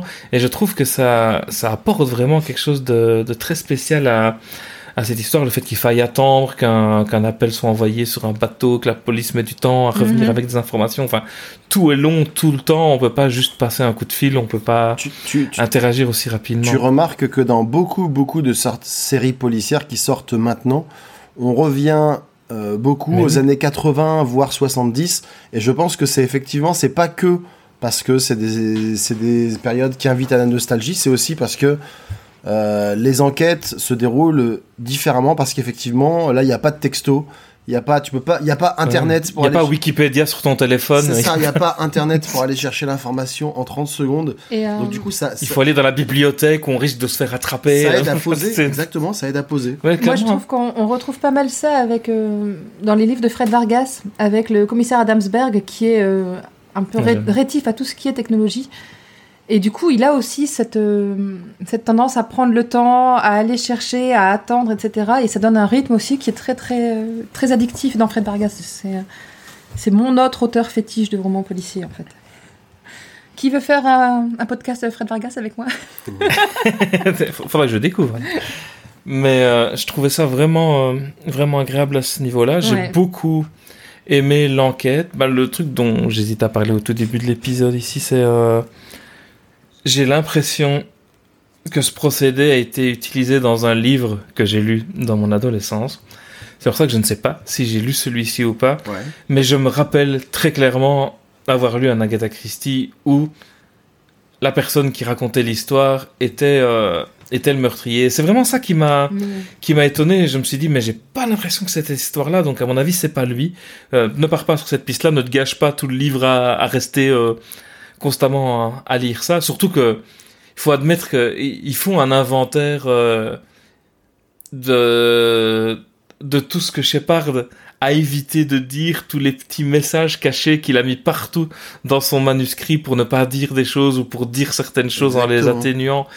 C'est magistral aussi. Et écrire cette histoire, ça a dû être tellement compliqué. J'arrive pas à comprendre qu'on se sente trahi en lisant ça. Je trouve que c'est un cadeau, quoi.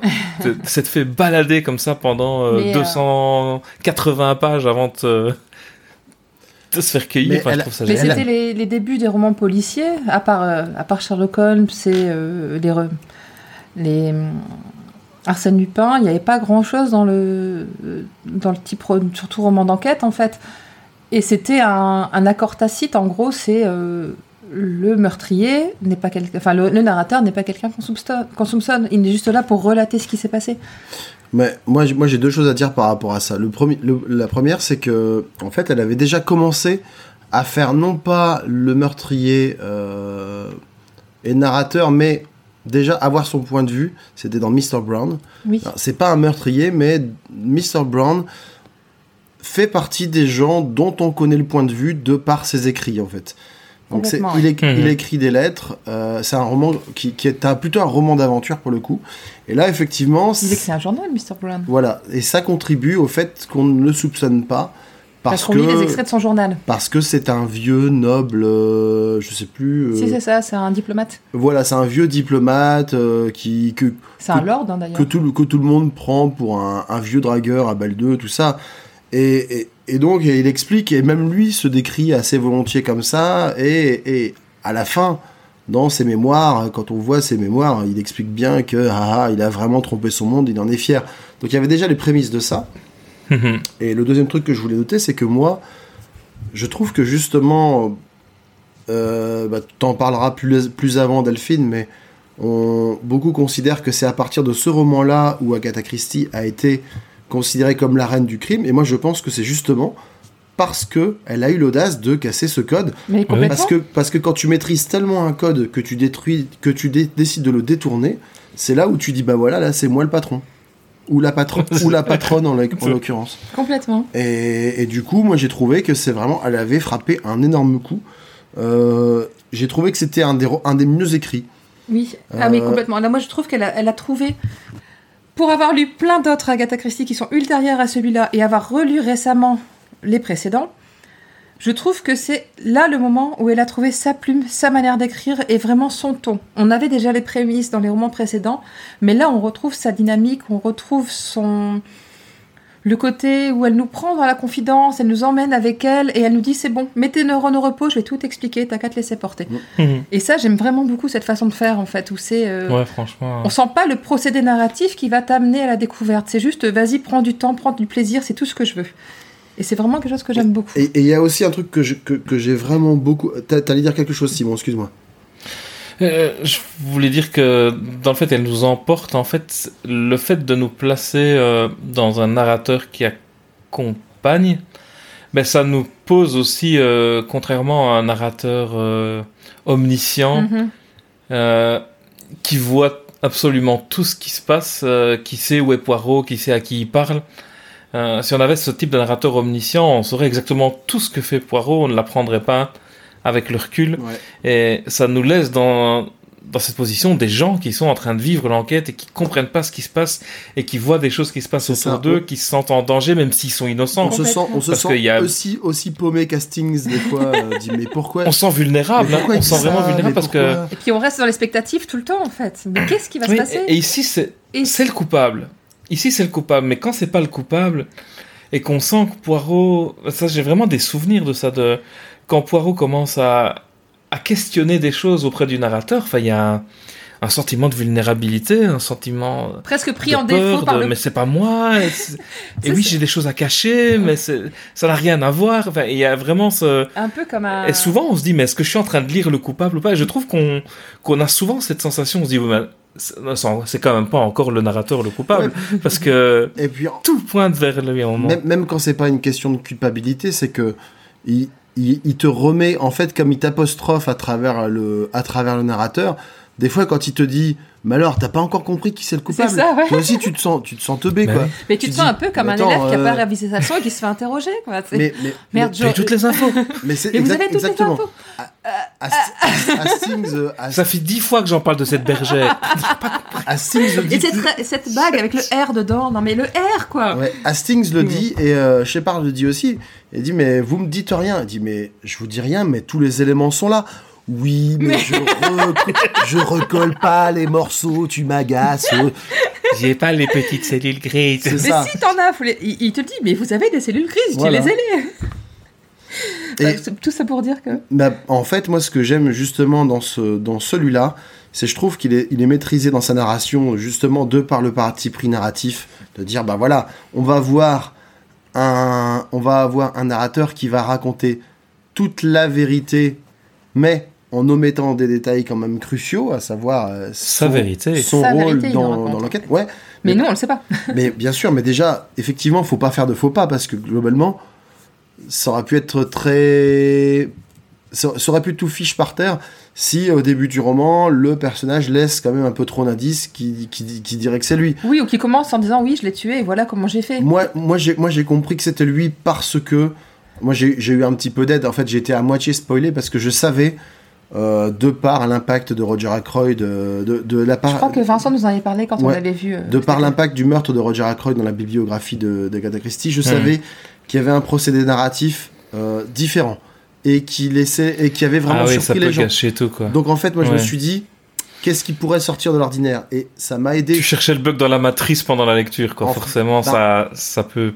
En fait, je l'ai trouvé très vite et après du coup, mais du coup, ça t'a apporté un autre angle de lecture. Exactement. Aussi. En lisant le roman, en sachant entre guillemets qui est le meurtrier, oui, quelque part, il y a des moments, il laisse quelques indices, des sous-entendus. Poirot aussi, mais globalement, ça se tient et tout. Et il ne ment jamais. Non, Sheppard ne ment jamais. Non, tout à fait. Juste une fois. Jamais. Il omet juste de dire qu'il sait où est Ralph. Ouais. Parce qu'il ne dit pas ce que la personne lui dit au téléphone. Non. Par exemple, quand il reçoit le coup de fil, il nous joue sa prestation au téléphone et puis il explique à sa sœur, oui, c'était telle personne. Donc, il explique vraiment ce qu'il a fait, mais sans jamais expliquer ce que lui a entendu dans le combiné quand on lui a téléphoné. Ouais, donc, il y a aucun mensonge et ça, en ne racontant aucun mensonge, qui peut jouer autant cette carte jusqu'au bout en racontant son histoire. Ouais, c'est ça. Sur le coup du téléphone, il fait, il décroche le combiné et il fait quoi ? Que dites-vous ? Mais certainement, j'arrive tout de suite. Ouais, c'est ça. Et c'est tout. Quoi. Donc c'est vraiment ce qu'il a dit. Rien entendu. Voilà. Je remontais 4 à 4, empoignais ma sacoche, y entassais quelques pansements supplémentaires, tout en criant à Caroline. C'était Parker qui appelait de Fernley. On vient de trouver Roger Ackroyd assassiné. Bon, là petit mensonge. Petit mensonge. Mais c'est le seul. On va dire c'est le seul. Mais il ne ment pas, il nous explique ce qu'il a dit à Caroline. Voilà. Il ne ment pas en écrivant le texte. Il a menti c'est ce qu'il a dit à Caroline. Oui, mais je veux dire, il ment à Caroline. Oui, mais ah oui, ça oui. Ce que Simon veut dire, c'est que dans son récit, il dit les choses... Tout à fait. Comme elles sont. Oui, mais plusieurs fois, il mentionne le fait, comme je te disais, que Poirot, à un moment, lui dit « Elles sont bien vos notes, mais vous omettez quand même des détails importants. » Oui, forcément. Mais est-ce que j'ai beaucoup aimé aussi, c'est que... Même, il y a plusieurs intrigues qui se nouent, forcément. Il y a les amourettes, il y a Miss Russell avec son fils, etc. Les vols d'argent. Les vols d'argent. Et je trouve que chaque élément... Tout trouve sa place après. Voilà. Chaque élément est parfaitement positionné. Quand on enlève un, ça fait pas tomber le château de cartes, quoi. Le château, il est là, il tient. Et après, quand il a fini de tout dépioter, tout ce qui était autour de l'affaire principale, on voit ce qui reste, on dit oui. C'est je évident. Comprends, c'est hyper bien structuré. Bah, tu as découvert la méthode Poirot. Non, moi, la méthode Christie, pour le coup. La méthode Christie. Moi, c'est vraiment la méthode Christie. C'est vraiment ce que j'ai apprécié. J'ai hâte que tu découvres les Miss Marple, parce que c'est... Je trouve que c'est maîtrisé de A à Z, quoi. C'est aussi un autre genre de maîtrise. Mais j'ai vraiment hâte de me repencher, du coup, moi, sur d'autres bouquins. Ouais. Je vais sûrement reprendre, avec mes crédits Audible, je vais sûrement reprendre un ou l'autre livre. Mais j'avais lu des Miss Marple, ça j'en suis presque sûr. J'avais lu aussi des... Tommy et Tuppence. Un jeune couple, mais qui sont pas ensemble, en fait. Ah, donc c'est pas Tommy et Tuppence. Oui, il y a eu un autre couple aussi. D'ailleurs, c'est dans les 4, je crois. Où on sent bien qu'ils se tournent un petit peu autour, mais ils se retrouvent embarqués dans l'aventure ensemble sans vraiment... Et y a pas, dans mon souvenir, il n'y a pas vraiment de romance qui se crée, mais ça reste d'accord. Très, très intense malgré tout. Mais j'avais des bons souvenirs par rapport à tout ça. Donc, ou bien c'est Tommy et Tuppence, mais là, c'est leur première aventure parce qu'ils ne sont pas encore ensemble. Et, mais c'est... Ouais. Mais Tuppence, ça me dit quelque chose, donc c'est peut-être bien ça. Tommy et Tuppence, c'était quoi déjà ? Eh ben, Tommy et Tuppence, c'est Mr. Brown. Mr. Brown, ouais, c'est ça. Non ? Si. Non ? Si. Ah, je confonds avec le mot complet marron. Excuse-moi. Oui, c'est Mr. Brown. Tu peux le redire ? Je te redirai si. Non, mais je mélange. Mais du coup, ça va. Mr. Brown et l'homme au complet marron, je mélange. Oui, non, excusez-moi. Elle abuse un petit peu, Christie, c'est vrai que. On pourrait faire un effort sur ces titres. Mais je vais vraiment me repencher encore cool, sur d'autres livres, plaisir. Ça m'a vraiment redonné envie.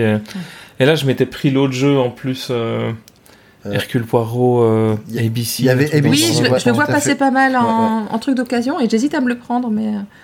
Et je me l'étais chopé sur Steam au détour de certaines soldes. Mm-hmm. Et je pense que ça va être un des prochains que je vais me faire. Parce que ça, ce sont des vraies enquêtes des livres, je pense, contrairement... ABC contre Poirot, c'est un vrai livre, oui. Non, ça m'intéresse un petit peu de regarder celui-là. Et les visuels avaient l'air sympas. Donc, je pense que je vais faire ça. Et puis, je vais dépenser quelques crédits Audible pour en prendre un ou deux pour m'y remettre. Je suis toujours contente quand ça fait cet effet-là. Ça me fait plaisir. Moi, c'est vraiment un roman que j'ai beaucoup aimé, redécouvrir, parce que j'avoue que j'avais oublié... Je me souvenais qu'il y avait un twist dans l'histoire. J'ai réussi à passer à côté du fait que c'était le narrateur, le meurtrier, malgré tout.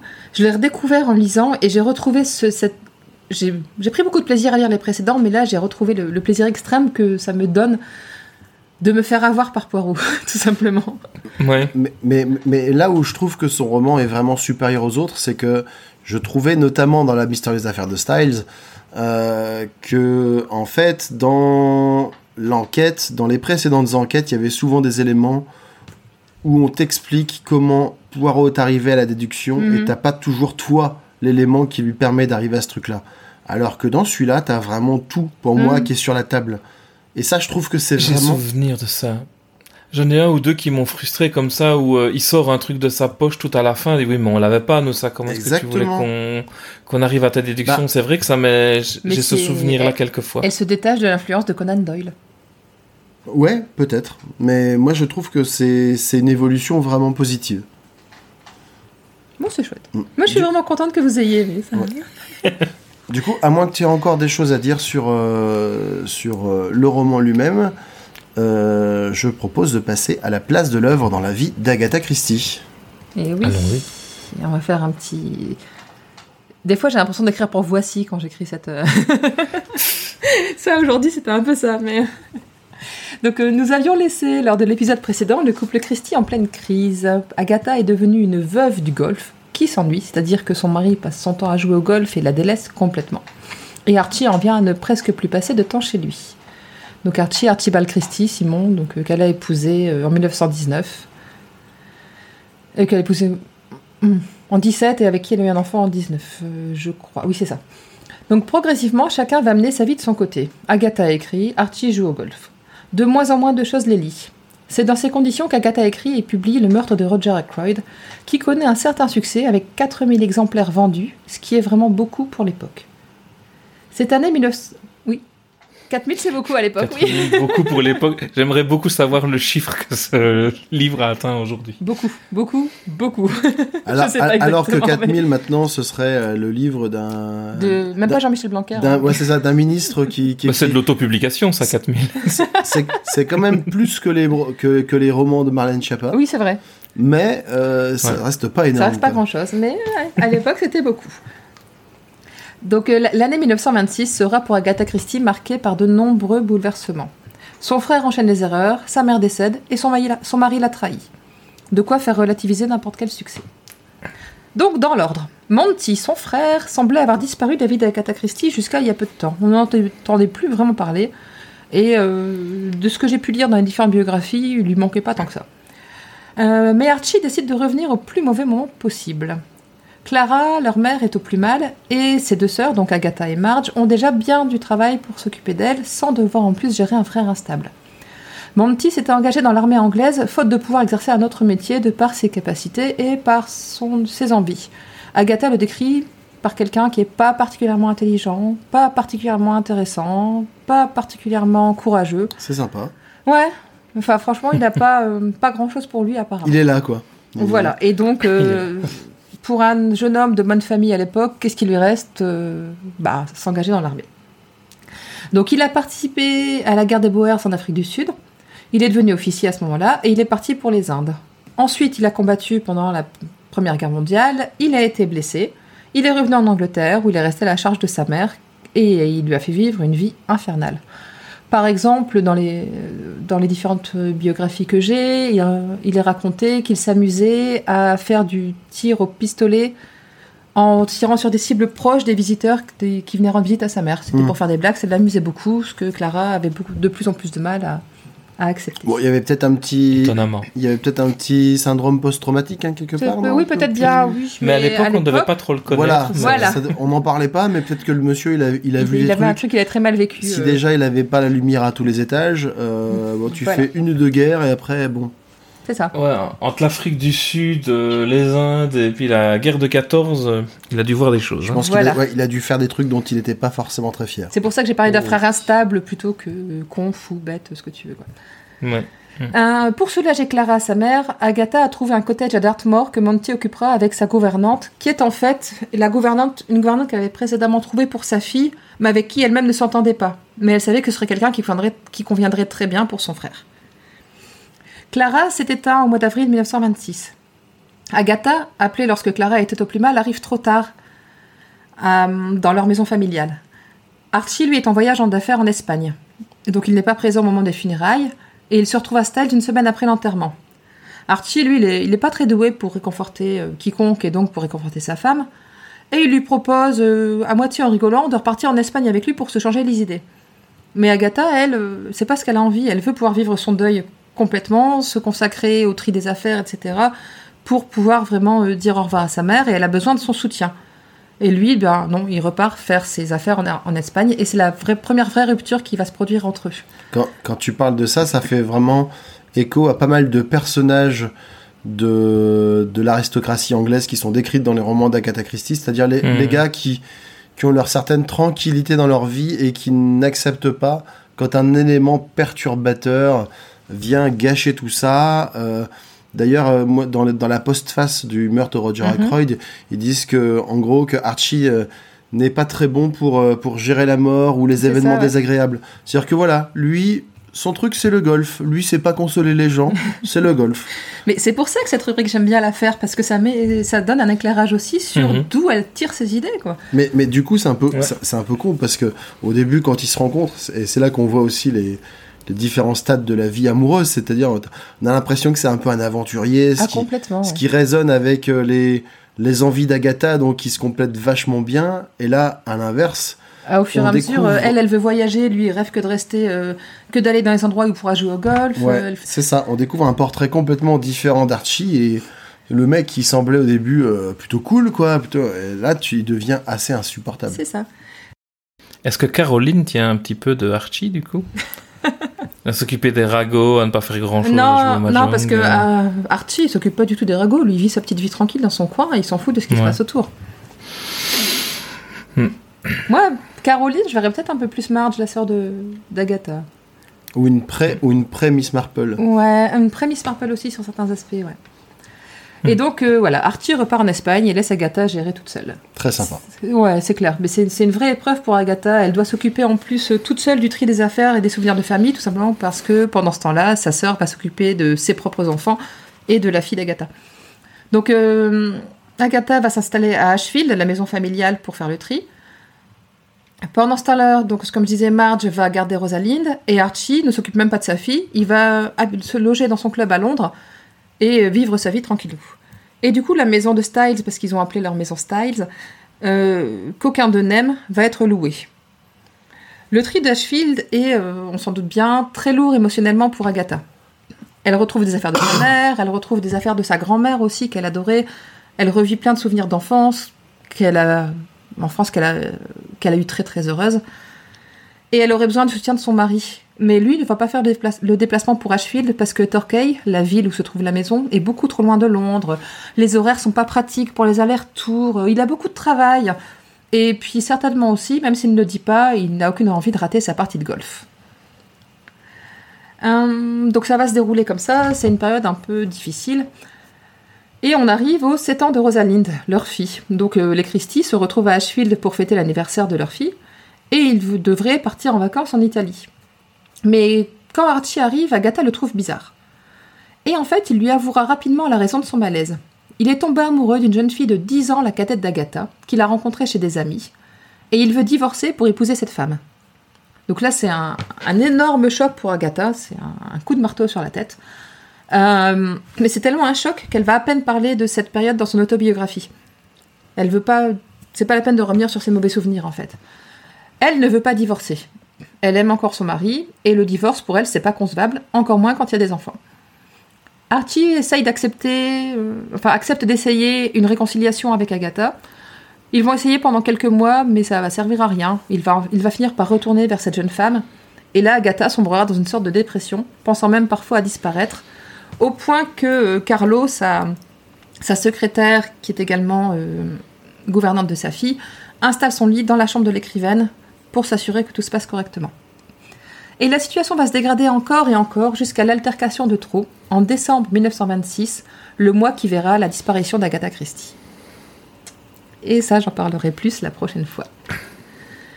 C'est dans ce contexte tendu qu'Agatha a écrit Le Meurtre de Roger Ackroyd. Elle a raconté que l'idée de l'intrigue lui est d'abord venue de son beau-frère, James Watt, qui lui avait dit qu'il aimerait lire un livre dans lequel c'est Watson le coupable. Elle a mis de côté l'idée, jusqu'au jour où elle a reçu un courrier des plus inattendus. Lord Louis Mountbatten, pour nos auditeurs, c'est l'oncle du prince Philippe, le mari de la reine Élisabeth II, qui lui écrit pour lui conseiller d'écrire une histoire à la première personne racontée par celui qui est le meurtrier. C'est que ça commence quand même déjà à être une tolière dans le monde de l'écriture pour que... Un membre de la famille royale lui écrit. La famille royale lui dit hey, « tu ferais pas une histoire avec un gars ?» Exactement. Toi, tu serais peut-être capable, toi. S'il vous plaît. S'il vous plaît, madame. Et donc, la romancière a entrepris d'écrire cette histoire difficile à mener jusqu'au bout sans révéler que le narrateur, personne de confiance s'il en est le meurtrier que tout le monde recherche. Agatha elle-même a précisé que cet exercice lui a demandé une attention et un travail considérables. Le meurtre de Roger Ackroyd, comme on l'a déjà dit, a été contesté à sa sortie. Ça a été un succès, mais malgré tout, les lecteurs lui ont écrit directement, donc à Agatha Christie, pour lui reprocher d'avoir emprunté un procédé malhonnête et de les avoir piégés en ne respectant pas les codes du roman policier.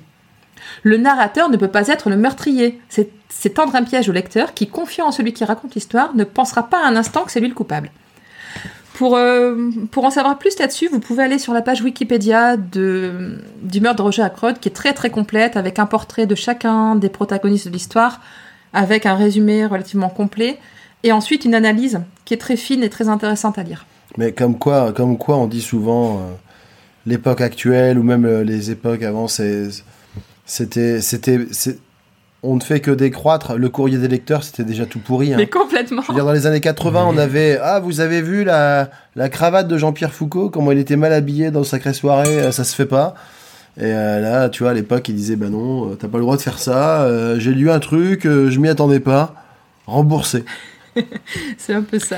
Ouais. Mais on a une vision déformée parce que maintenant, on a accès à tout ce que tout le monde dit partout dans le monde, alors qu'avant, le courrier des lecteurs qu'elle recevait, y a quelqu'un qui le lisait, quoi. Exactement. C'était pas ça. Publié dans le journal toutes les semaines que tout le monde lisait, donc. Tout à fait. Mais il y a eu aussi. Mais ça a toujours existé. Mais il y a eu aussi des critiques littéraires dans les grands journaux qui lui ont fait ce reproche-là.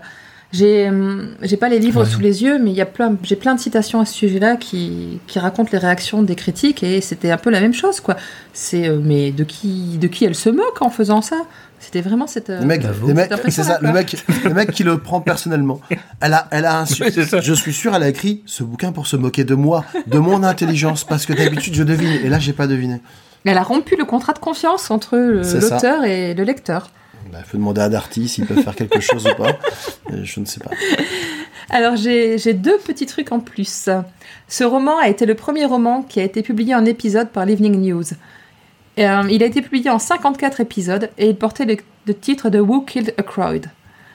Et la dédicace du livre s'adresse à une certaine Punky. Et cette Punky, en fait, c'est le surnom de la sœur aînée de l'autrice, donc le surnom de Marge. Cette dédicace, elle dit... J'ai oublié de préparer ma page... Ou le manque de préparation. Il n'y a aucun lien avec Punky Brewster, du coup. Aucun, absolument. Dommage. J'aime bien Punky Brewster. Donc là, j'ai le droit de faire des bruits de page parce que je cherche ma page. Attends, je te... Moi, j'aime bien la musique punk rock. C'est ça. Et donc, et dès la dédicace, elle se moque des lecteurs. Écoutez bien. À Punky, qui aime les romans policiers classiques avec un cadavre, une enquête et des protagonistes tous soupçonnés à tour de rôle. Ben voilà. Et j'ai beaucoup aimé cette dédicace a posteriori, en fait. Oui. Bah non, c'était à Punky. T'es con. Ça a très bien marché, vraiment. J'arrive toujours à la voir une fois par épisode. et pas toujours au moment où je m'y attends. C'est ça qui est bien. C'est que des fois je fais des vannes, je me dis, oh ça a marché, et chou blanc. J'ai chaud. Et là, du coup, celle-là, elle était bien, c'est bon, j'ai validé. C'est parfait.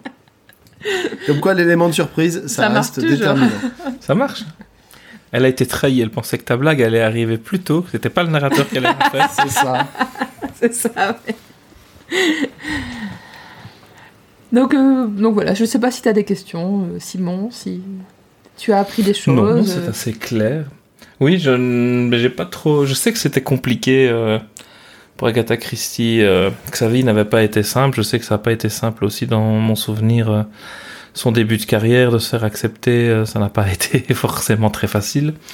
À cette époque-là, encore plus. Mais ouais, c'est intéressant de voir un petit peu le contexte qui a provoqué tout ça. Bah, c'est ça, oui. Ouais, c'est pour ça que j'aime bien faire cette petite rubrique. Donc, on peut peut-être passer aux adaptations ? Ouais. Okay. Oui. Donc, en fait, j'ai cherché un peu ce qu'il y avait comme adaptation. Et j'ai été très surprise parce qu'en fait, il y en a quand même, par rapport au succès du roman, relativement peu. Ou en tout cas, ce sont principalement des adaptations qui datent de l'époque de l'écriture du roman. Mais on aurait pu croire qu'il y aurait peut-être, je sais pas, un film, des jeux ou je ne sais quoi. Et finalement, je n'en ai pas trouvé tant que ça. Donc on sent. Mais est-ce que c'est vraiment étonnant ? Parce que à partir du moment où il n'y a pas de narrateur dans un film, tu peux pas reproduire l'effet de surprise du livre, par exemple. Bah, ils ont quand même pas. Je trouve que dans l'adaptation qu'on a vue, ils s'en sont sortis par une petite pirouette, mais ça marche. Il y a moyen de le faire. Ils prennent les choses à l'envers, en fait. Mais donc, j'ai quand même trouvé une pièce de théâtre en 1928, écrite par Michael Morton, qui était appelée Alibi. La première version proposée a beaucoup déplu à Agatha Christie, notamment parce que Poirot devenait beau, un jeune homme entouré de jeunes filles. Et elle a réussi à faire pression sur le metteur en scène. Le metteur en scène, merci, pour que ce soit changé et qu'on finisse par avoir un personnage qui était quand même plus proche de son personnage. La pièce a connu un certain succès, elle a été jouée 250 fois. Et elle a inspiré Agatha Christie pour l'écriture de sa première pièce de théâtre qui s'appelle Black Coffee. Alibi a ensuite été à l'origine du premier film parlant basé sur une histoire d'Agatha Christie en 1931. Et la pièce de théâtre a été adaptée à Broadway en tant que Fatal Alibi en 1932, mais par contre là ça a été un flop, ça s'est arrêté après 24 représentations. Alibi a été adapté en France aussi en 1932 sous le nom de Signor Broccoli, qui est le nouvel avatar d'Hercule Poirot. Donc ce n'est pas le détective Hercule Poirot, mais c'est le Signor Broccoli. Bah, c'est Poirot, Broccoli, super. Ouais, c'est ça, ouais. Ouais, c'est génial. Je pense qu'il me déteste. Là aussi, je le prends personnellement. Alors, Le Meurtre de Roger Ackroyd a été adapté pour la radio par Orson Welles en 1939, et il y jouait les rôles de Poirot et du docteur Sheppard. Et il y eut. Ouais, c'est quand même un gros truc. Ça devait être quelque chose. Ouais, c'est clair. Et il y a aussi une adaptation radiophonique française en 1957, avec un acteur de la comédie française qui jouait le rôle de Poirot.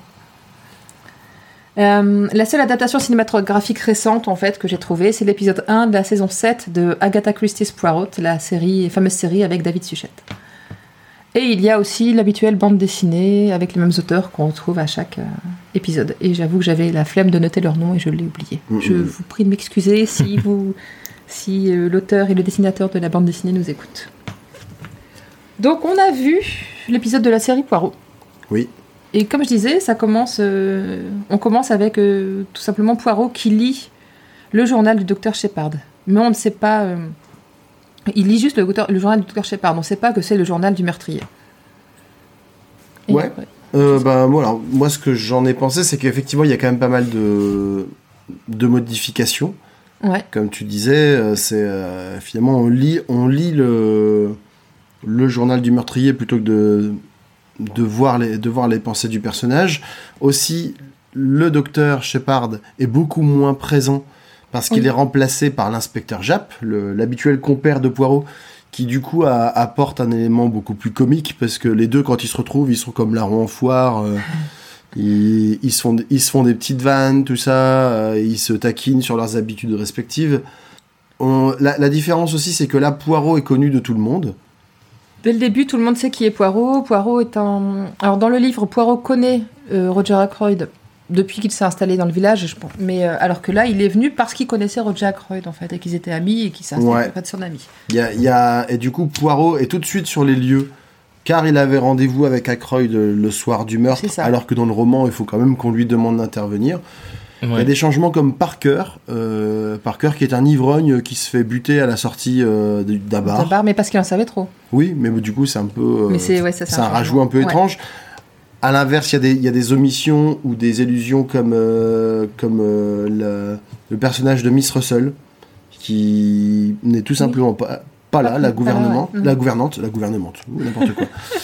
Le chasseur aussi, Blunt, pas James lui par contre, mais qui du coup n'existe tout simplement pas.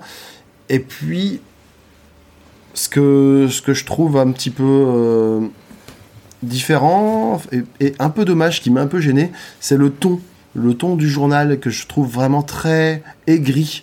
Oui, beaucoup plus ouais. Dans le roman, c'est quelqu'un qui a vécu sa vie, qui a eu l'occasion de faire quelque chose et qui essaye de s'en tirer globalement. Mais là, c'est vraiment très... dès le début, c'est très critique. Là, on parle pas de cancanage, on dit que les gens dans la campagne anglaise sont vraiment tous pourris jusqu'à la moelle et qui cachent tous de noirs secrets. Enfin là, t'as vraiment l'impression que c'est Macbeth, quoi. Et... Ouais, parce que dans le livre, il est même plutôt heureux de participer à cette enquête, parce qu'il est convaincu qu'il est en train de berner Poirot et que ça va être fantastique pour lui. Mais il y a un côté enjoué, je trouve. Il est heureux de participer à l'enquête, il est heureux qu'on lui donne une place là-dedans. Donc je ne sais pas comment, je n'ai pas vu, mais j'ai juste parcouru très rapidement quelques séquences comme ça dans l'épisode pour voir un petit peu, dans l'épisode de la série, voir un petit peu ce que ça donnait.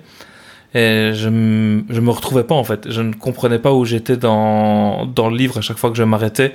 Je voyais des choses que je n'ai pas souvenir d'avoir lues. C'était très, très perturbant au niveau d'adaptation. Ouais, ça m'étonne pas, parce que c'est vrai que toutes ces petites touches un peu différentes font que ça change quand même beaucoup la tonalité, je trouve, de l'œuvre. Au niveau des participants, j'ai noté que celui qui joue Ralph, qu'on voit très peu forcément, c'est celui qu'on retrouvera plus tard en tant que Lee Adama dans Battlestar Galactica. Ouais, ça, donc, tu me l'avais dit. Quand même un gros écart, grand écart latéral au niveau de l'acting. Et au niveau des adaptations, on a bien entendu, comme d'habitude, Roger Carrel, qui fait la voix de David Suchet, à savoir Benny, l'Astérix, j'en passe et des meilleurs. Mais la voix du docteur, donc le meurtrier, le docteur James Sheppard, c'est un certain Philippe Dumas, qu'on connaît très bien aussi, qui est un acteur de cinéma, de théâtre, mais également pointure du doublage. Alors du coup, j'ai noté un petit peu tout ce qu'il avait doublé, et j'en ai noté... Certains, ça va te faire tilt, Delphine, parce que c'est la voix de Satanas. Ah, oh, putain. Ah ouais. De Gargamel. Ah, oui, ça tu me l'avais dit. Ah ouais. d'Obi-Wan Kenobi, donc Alec Guinness dans la trilogie initiale, de Balthazar Picsou. Ouf. Du prince Jean dans dans Robin des Bois de Disney, Papa Schultz. Oui. Cornelius Fudge dans forcément Harry Potter. Oui, c'est là que je l'avais vu, oui. Tout à fait. J'ai passé l'épisode à chercher où je l'avais vu, ce gars, où j'avais eu cette voix, et non, il m'a rien dit, quoi. Moriarty dans la série animée Sherlock Holmes, celle dans laquelle avec les chiens, Miyazaki, mais aussi la voix, des génériques et des jingles de Rire et Chanson. Ah, putain. Voilà. Et en tout dernier, je l'ai gardé pour la cerise. C'est également la voix de Otto, l'allemand, dans Malcolm. Si tu te souviens, voilà. Oui, donc c'était patron, lui qui avait une voix comme ça. Le ranch. Oui, c'est ça, le patron de ranch, complètement incompétent. Voilà. Voilà l'intégralité de mes notes sur l'adaptation. À toi. Alors moi, j'avoue, j'ai rien noté, parce que j'étais en train de tricoter. Mais non, mais globalement, je me demandais comment ils arriveraient à faire fonctionner ce récit à la de quelqu'un qui assiste, et donc la lecture d'un journal qu'on fait finalement. Et ils l'ont fait en lecture de journal par Poirot directement. Je trouvais que c'était pas pas trop mal, mais oui, ils ont pris beaucoup de liberté, des grands écarts, et il y a d'autres épisodes. Mais c'est obligé. Mais c'est obligé. C'est obligé. Je vois absolument pas comment faire autrement sans prendre de grosses libertés. Enfin, tu ne peux pas rendre cette surprise sans avoir un narrateur, quoi. C'est impossible. Donc c'est logique qu'ils aient obligés de contourner le problème. Et la grosse différence, donc Roger Ackroyd est un industriel et il a son usine dans le village. La confrontation finale avec tous les protagonistes se passe dans le bureau de Ackroyd à l'usine. À la fin, Poirot est seul avec Sheppard et le commissaire Japp. Et Caroline arrive dans le bureau au moment où Sheppard reconnaît sa culpabilité. Donc il se passe une cause-poursuite et là Sheppard se suicide dans l'usine. Alors oui, c'est ce que j'allais noter, c'est que une course-poursuite dans un épisode d'Hercule Poirot. Ouais, mais il y en a. Je veux dire, c'est comme une course de bagnole dans un derrick, quoi. C'est intense. C'était à peu près à ce rythme-là. Hein. Faut pas se leurrer, c'était pas. C'est ça. Et donc il finit par se suicider et tomber à côté d'une cuve. C'est une course-poursuite avec des champs contre champs où on les voit passer au coin d'un couloir, on les voit jamais vraiment courir. C'est dans des tuyaux, sur les tuyaux de l'usine, machin. Je visualise très très bien quoi ça doit ressembler. Et donc en fait, le truc, c'est qu'au début de l'épisode, on voit Poirot en train de lire le journal qui est tout gondolé d'humidité. Et à la fin, quand Sheppard s'est tué, son livre tombe et il y a du liquide qui tombe dessus. Et c'est là qu'on voit que c'est son journal. Non, voilà. D'accord. Donc voilà, je sais pas si tu cherches quelque chose. Est-ce qu'il est en train de feuilleter le livre? J'ai le droit. T'as le droit, bien sûr. Un beau objet. Voilà. Un beau objet, oui. Donc voilà, donc moi j'ai pas forcément, comme toujours avec cette série, j'ai pas passé un mauvais moment... Mais je crois qu'il ne faut pas avoir trop en tête fraîchement le livre quand on regarde l'adaptation. Ouais, je pense. Non, je vérifiais cette histoire de maison de retraite, je l'ai complètement inventée. Je sais pas, mais ouais, mais tu fais ça à chaque épisode. Mais oui, hein. Un énorme. L'épisode précédent, c'était le nom des gens qu'il avait complètement bugué. Non, c'est parce que j'ai vu des officiers à la retraite, tu vois. Nous ne manquons ni de vieilles filles ni d'officiers à la retraite, donc j'ai lu après maison. L'office des retraites, voilà. Maison, officier à la retraite, maison de retraite, voilà. Voilà. T'as commencé à le lire... Ah non, on n'était plus à la première semaine des vacances, donc t'as pas lu ça après une soirée d'apéro. Non, j'étais normalement à 100% de mes capacités, ce qui ne suffit manifestement pas. Ou peut-être que tu surveillais les enfants à ce moment-là. Non, je crois que j'ai pas d'excuses. J'ai juste raconté n'importe quoi. Il y a juste eu un raccourci entre deux petites cellules grises. Voilà. C'est ça, des fois, il y a des petits courts-circuits, là. Des connexions, c'est ça. Hercule Poirot, le célèbre éleveur de courges... Ils insistent beaucoup plus dessus d'ailleurs dans l'adaptation. Oui. Et c'est rigolo parce qu'on l'entend. Enfin, c'est un moment qui m'a fait rigoler moi. Oui, Poirot est dans son jardin en train de menacer de mort les courges. Et il y a Japp qui arrive, qui est tout surpris en se demandant ce qui se passe. Il y a un petit moment aussi qui n'est pas du tout dans le roman où justement où Japp et Poirot retournent à Londres. Oui. Dans l'appartement. Et ils vont dans l'appartement de Poirot. Il y a un long moment où il se rappelle de sa carrière active. Et qu'il dit qu'il voit des fantômes plus ou moins dans cet appart, tout ça, c'était assez étrange comme moment par rapport... Ouais, mais oui. Ça s'explique parce que c'est la saison 7. Tout à fait, c'est ce que je me suis dit quand j'ai vu le passage. Donc il y a eu beaucoup d'enquêtes, on a vu d'ailleurs dans les précédents, dans le roman précédent de Poirot, il y avait l'adaptation, ça se passait à un moment qui n'était pas logique, même Styles, hein, ça se passait à la saison 5 largement, enfin, c'est pas traité dans l'ordre, c'est plus traité dans la... Il n'y a pas un moment où il fait une enquête dans une maison de retraite, des fois? Non. Mince. J'aurais essayé. Merde. J'aurais essayé de me sauver. Ça ne marche pas. Dans une pension de famille, oui, mais pas dans une maison de retraite. Tant pis. Et bref, donc c'est tout simplement pour la chronologie de la série où il prend sa retraite. Là il prend sa retraite. Ah bah tu vois la retraite. Oui, Poirot prend sa retraite. Il a une maison et la retraite. Il a une maison, il a la retraite. C'est alors Poirot. Qu'est-ce qui a raison? Mais en plus... Ça t'a pas... Enfin, je sais pas, dans un petit village, deux maisons de retraite. Mais oui, mais ça, je me suis dit, c'est un village de vieux, écoute, pourquoi pas, c'est une cité dortoir, ça existe. Ça existe. Donc tout ça pour dire que, oui, là, Poirot a pris sa retraite après de nombreuses actes auxquelles tous les téléspectateurs ont assisté, et c'est un moyen de faire un petit clin d'œil à tout ça. Et je pense aussi que c'est un moment, il y a une 13 saisons, je crois, si je dis pas de bêtises, à la série. Je n'ai plus la page sous les yeux, donc je ne saurais pas dire. Ah si. Donc, il y a eu 13 saisons exactement. Sachant que les premières saisons faisaient en général une dizaine d'épisodes et les dernières font 2, 3, 4 maximum. Donc c'est un moment où la série était en... Je pense qu'il y a eu un questionnement sur la récontinuation de la série et c'était un moyen de faire un petit clin d'œil, un petit au revoir pour les gens éventuellement. Donc voilà. Bon, okay. Je crois qu'on a fait à peu près le tour. Ouais. Je pense, Simon, est-ce que tu avais des choses à rajouter par rapport à ce roman, par rapport à... Ben, hâte d'écouter le suivant. Donc, c'est quoi le prochain que vous faites? Comme ça, je peux l'écouter avant en audio-livre. C'est encore une enquête d'Hercule Poirot et ça s'appelle Les 4. Eh bien, je pense que je vais prendre ça vérifier, pour l'écouter avant... Poirot dans les 4. Oui, il y a Hastings, donc c'est Les 4. Hein. C'est Poirot. Avant votre prochain enregistrement, j'essayerai de l'avoir écouté pour pouvoir l'écouter dans la foulée. Il sortira... Donc, j'allais le dire après. Il sortira le 31 août, le prochain. Ouais. Oh ouais, donc ça te laisse le temps, voilà, exactement. Et bah, du coup, on va te remercier, Simon, de nous avoir accompagnés durant cet épisode. Merci pour l'invitation. Oui, merci beaucoup. Est-ce que tu peux nous rappeler, ou rappeler à nos auditeurs, où est-ce qu'on peut te retrouver? Or, sur Podcut, on peut me trouver à plusieurs endroits. Les archives de l'école des facs, le documentaire Toute reproduction interdite sur la vasectomie, et je vais parler du casting de La réponse D, donc podcast de culture générale.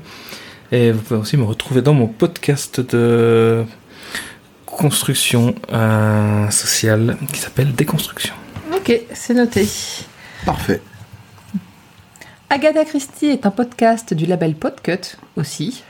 Vous pouvez nous retrouver, ainsi que les nombreux autres podcasts, dont ceux que Simon a cités, sur le site du label qui s'appelle podcut.studio et sur le serveur Discord de Podcut. Vous pouvez également nous soutenir en donnant au Patreon de Podcut.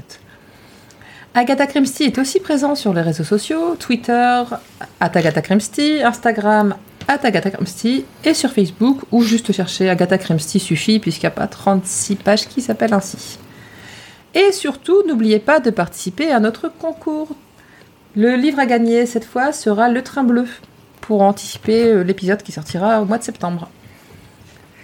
Nous vous remercions de votre attention et nous vous donnons donc rendez-vous mercredi 31 août pour le prochain épisode consacré au roman Les 4. À très vite.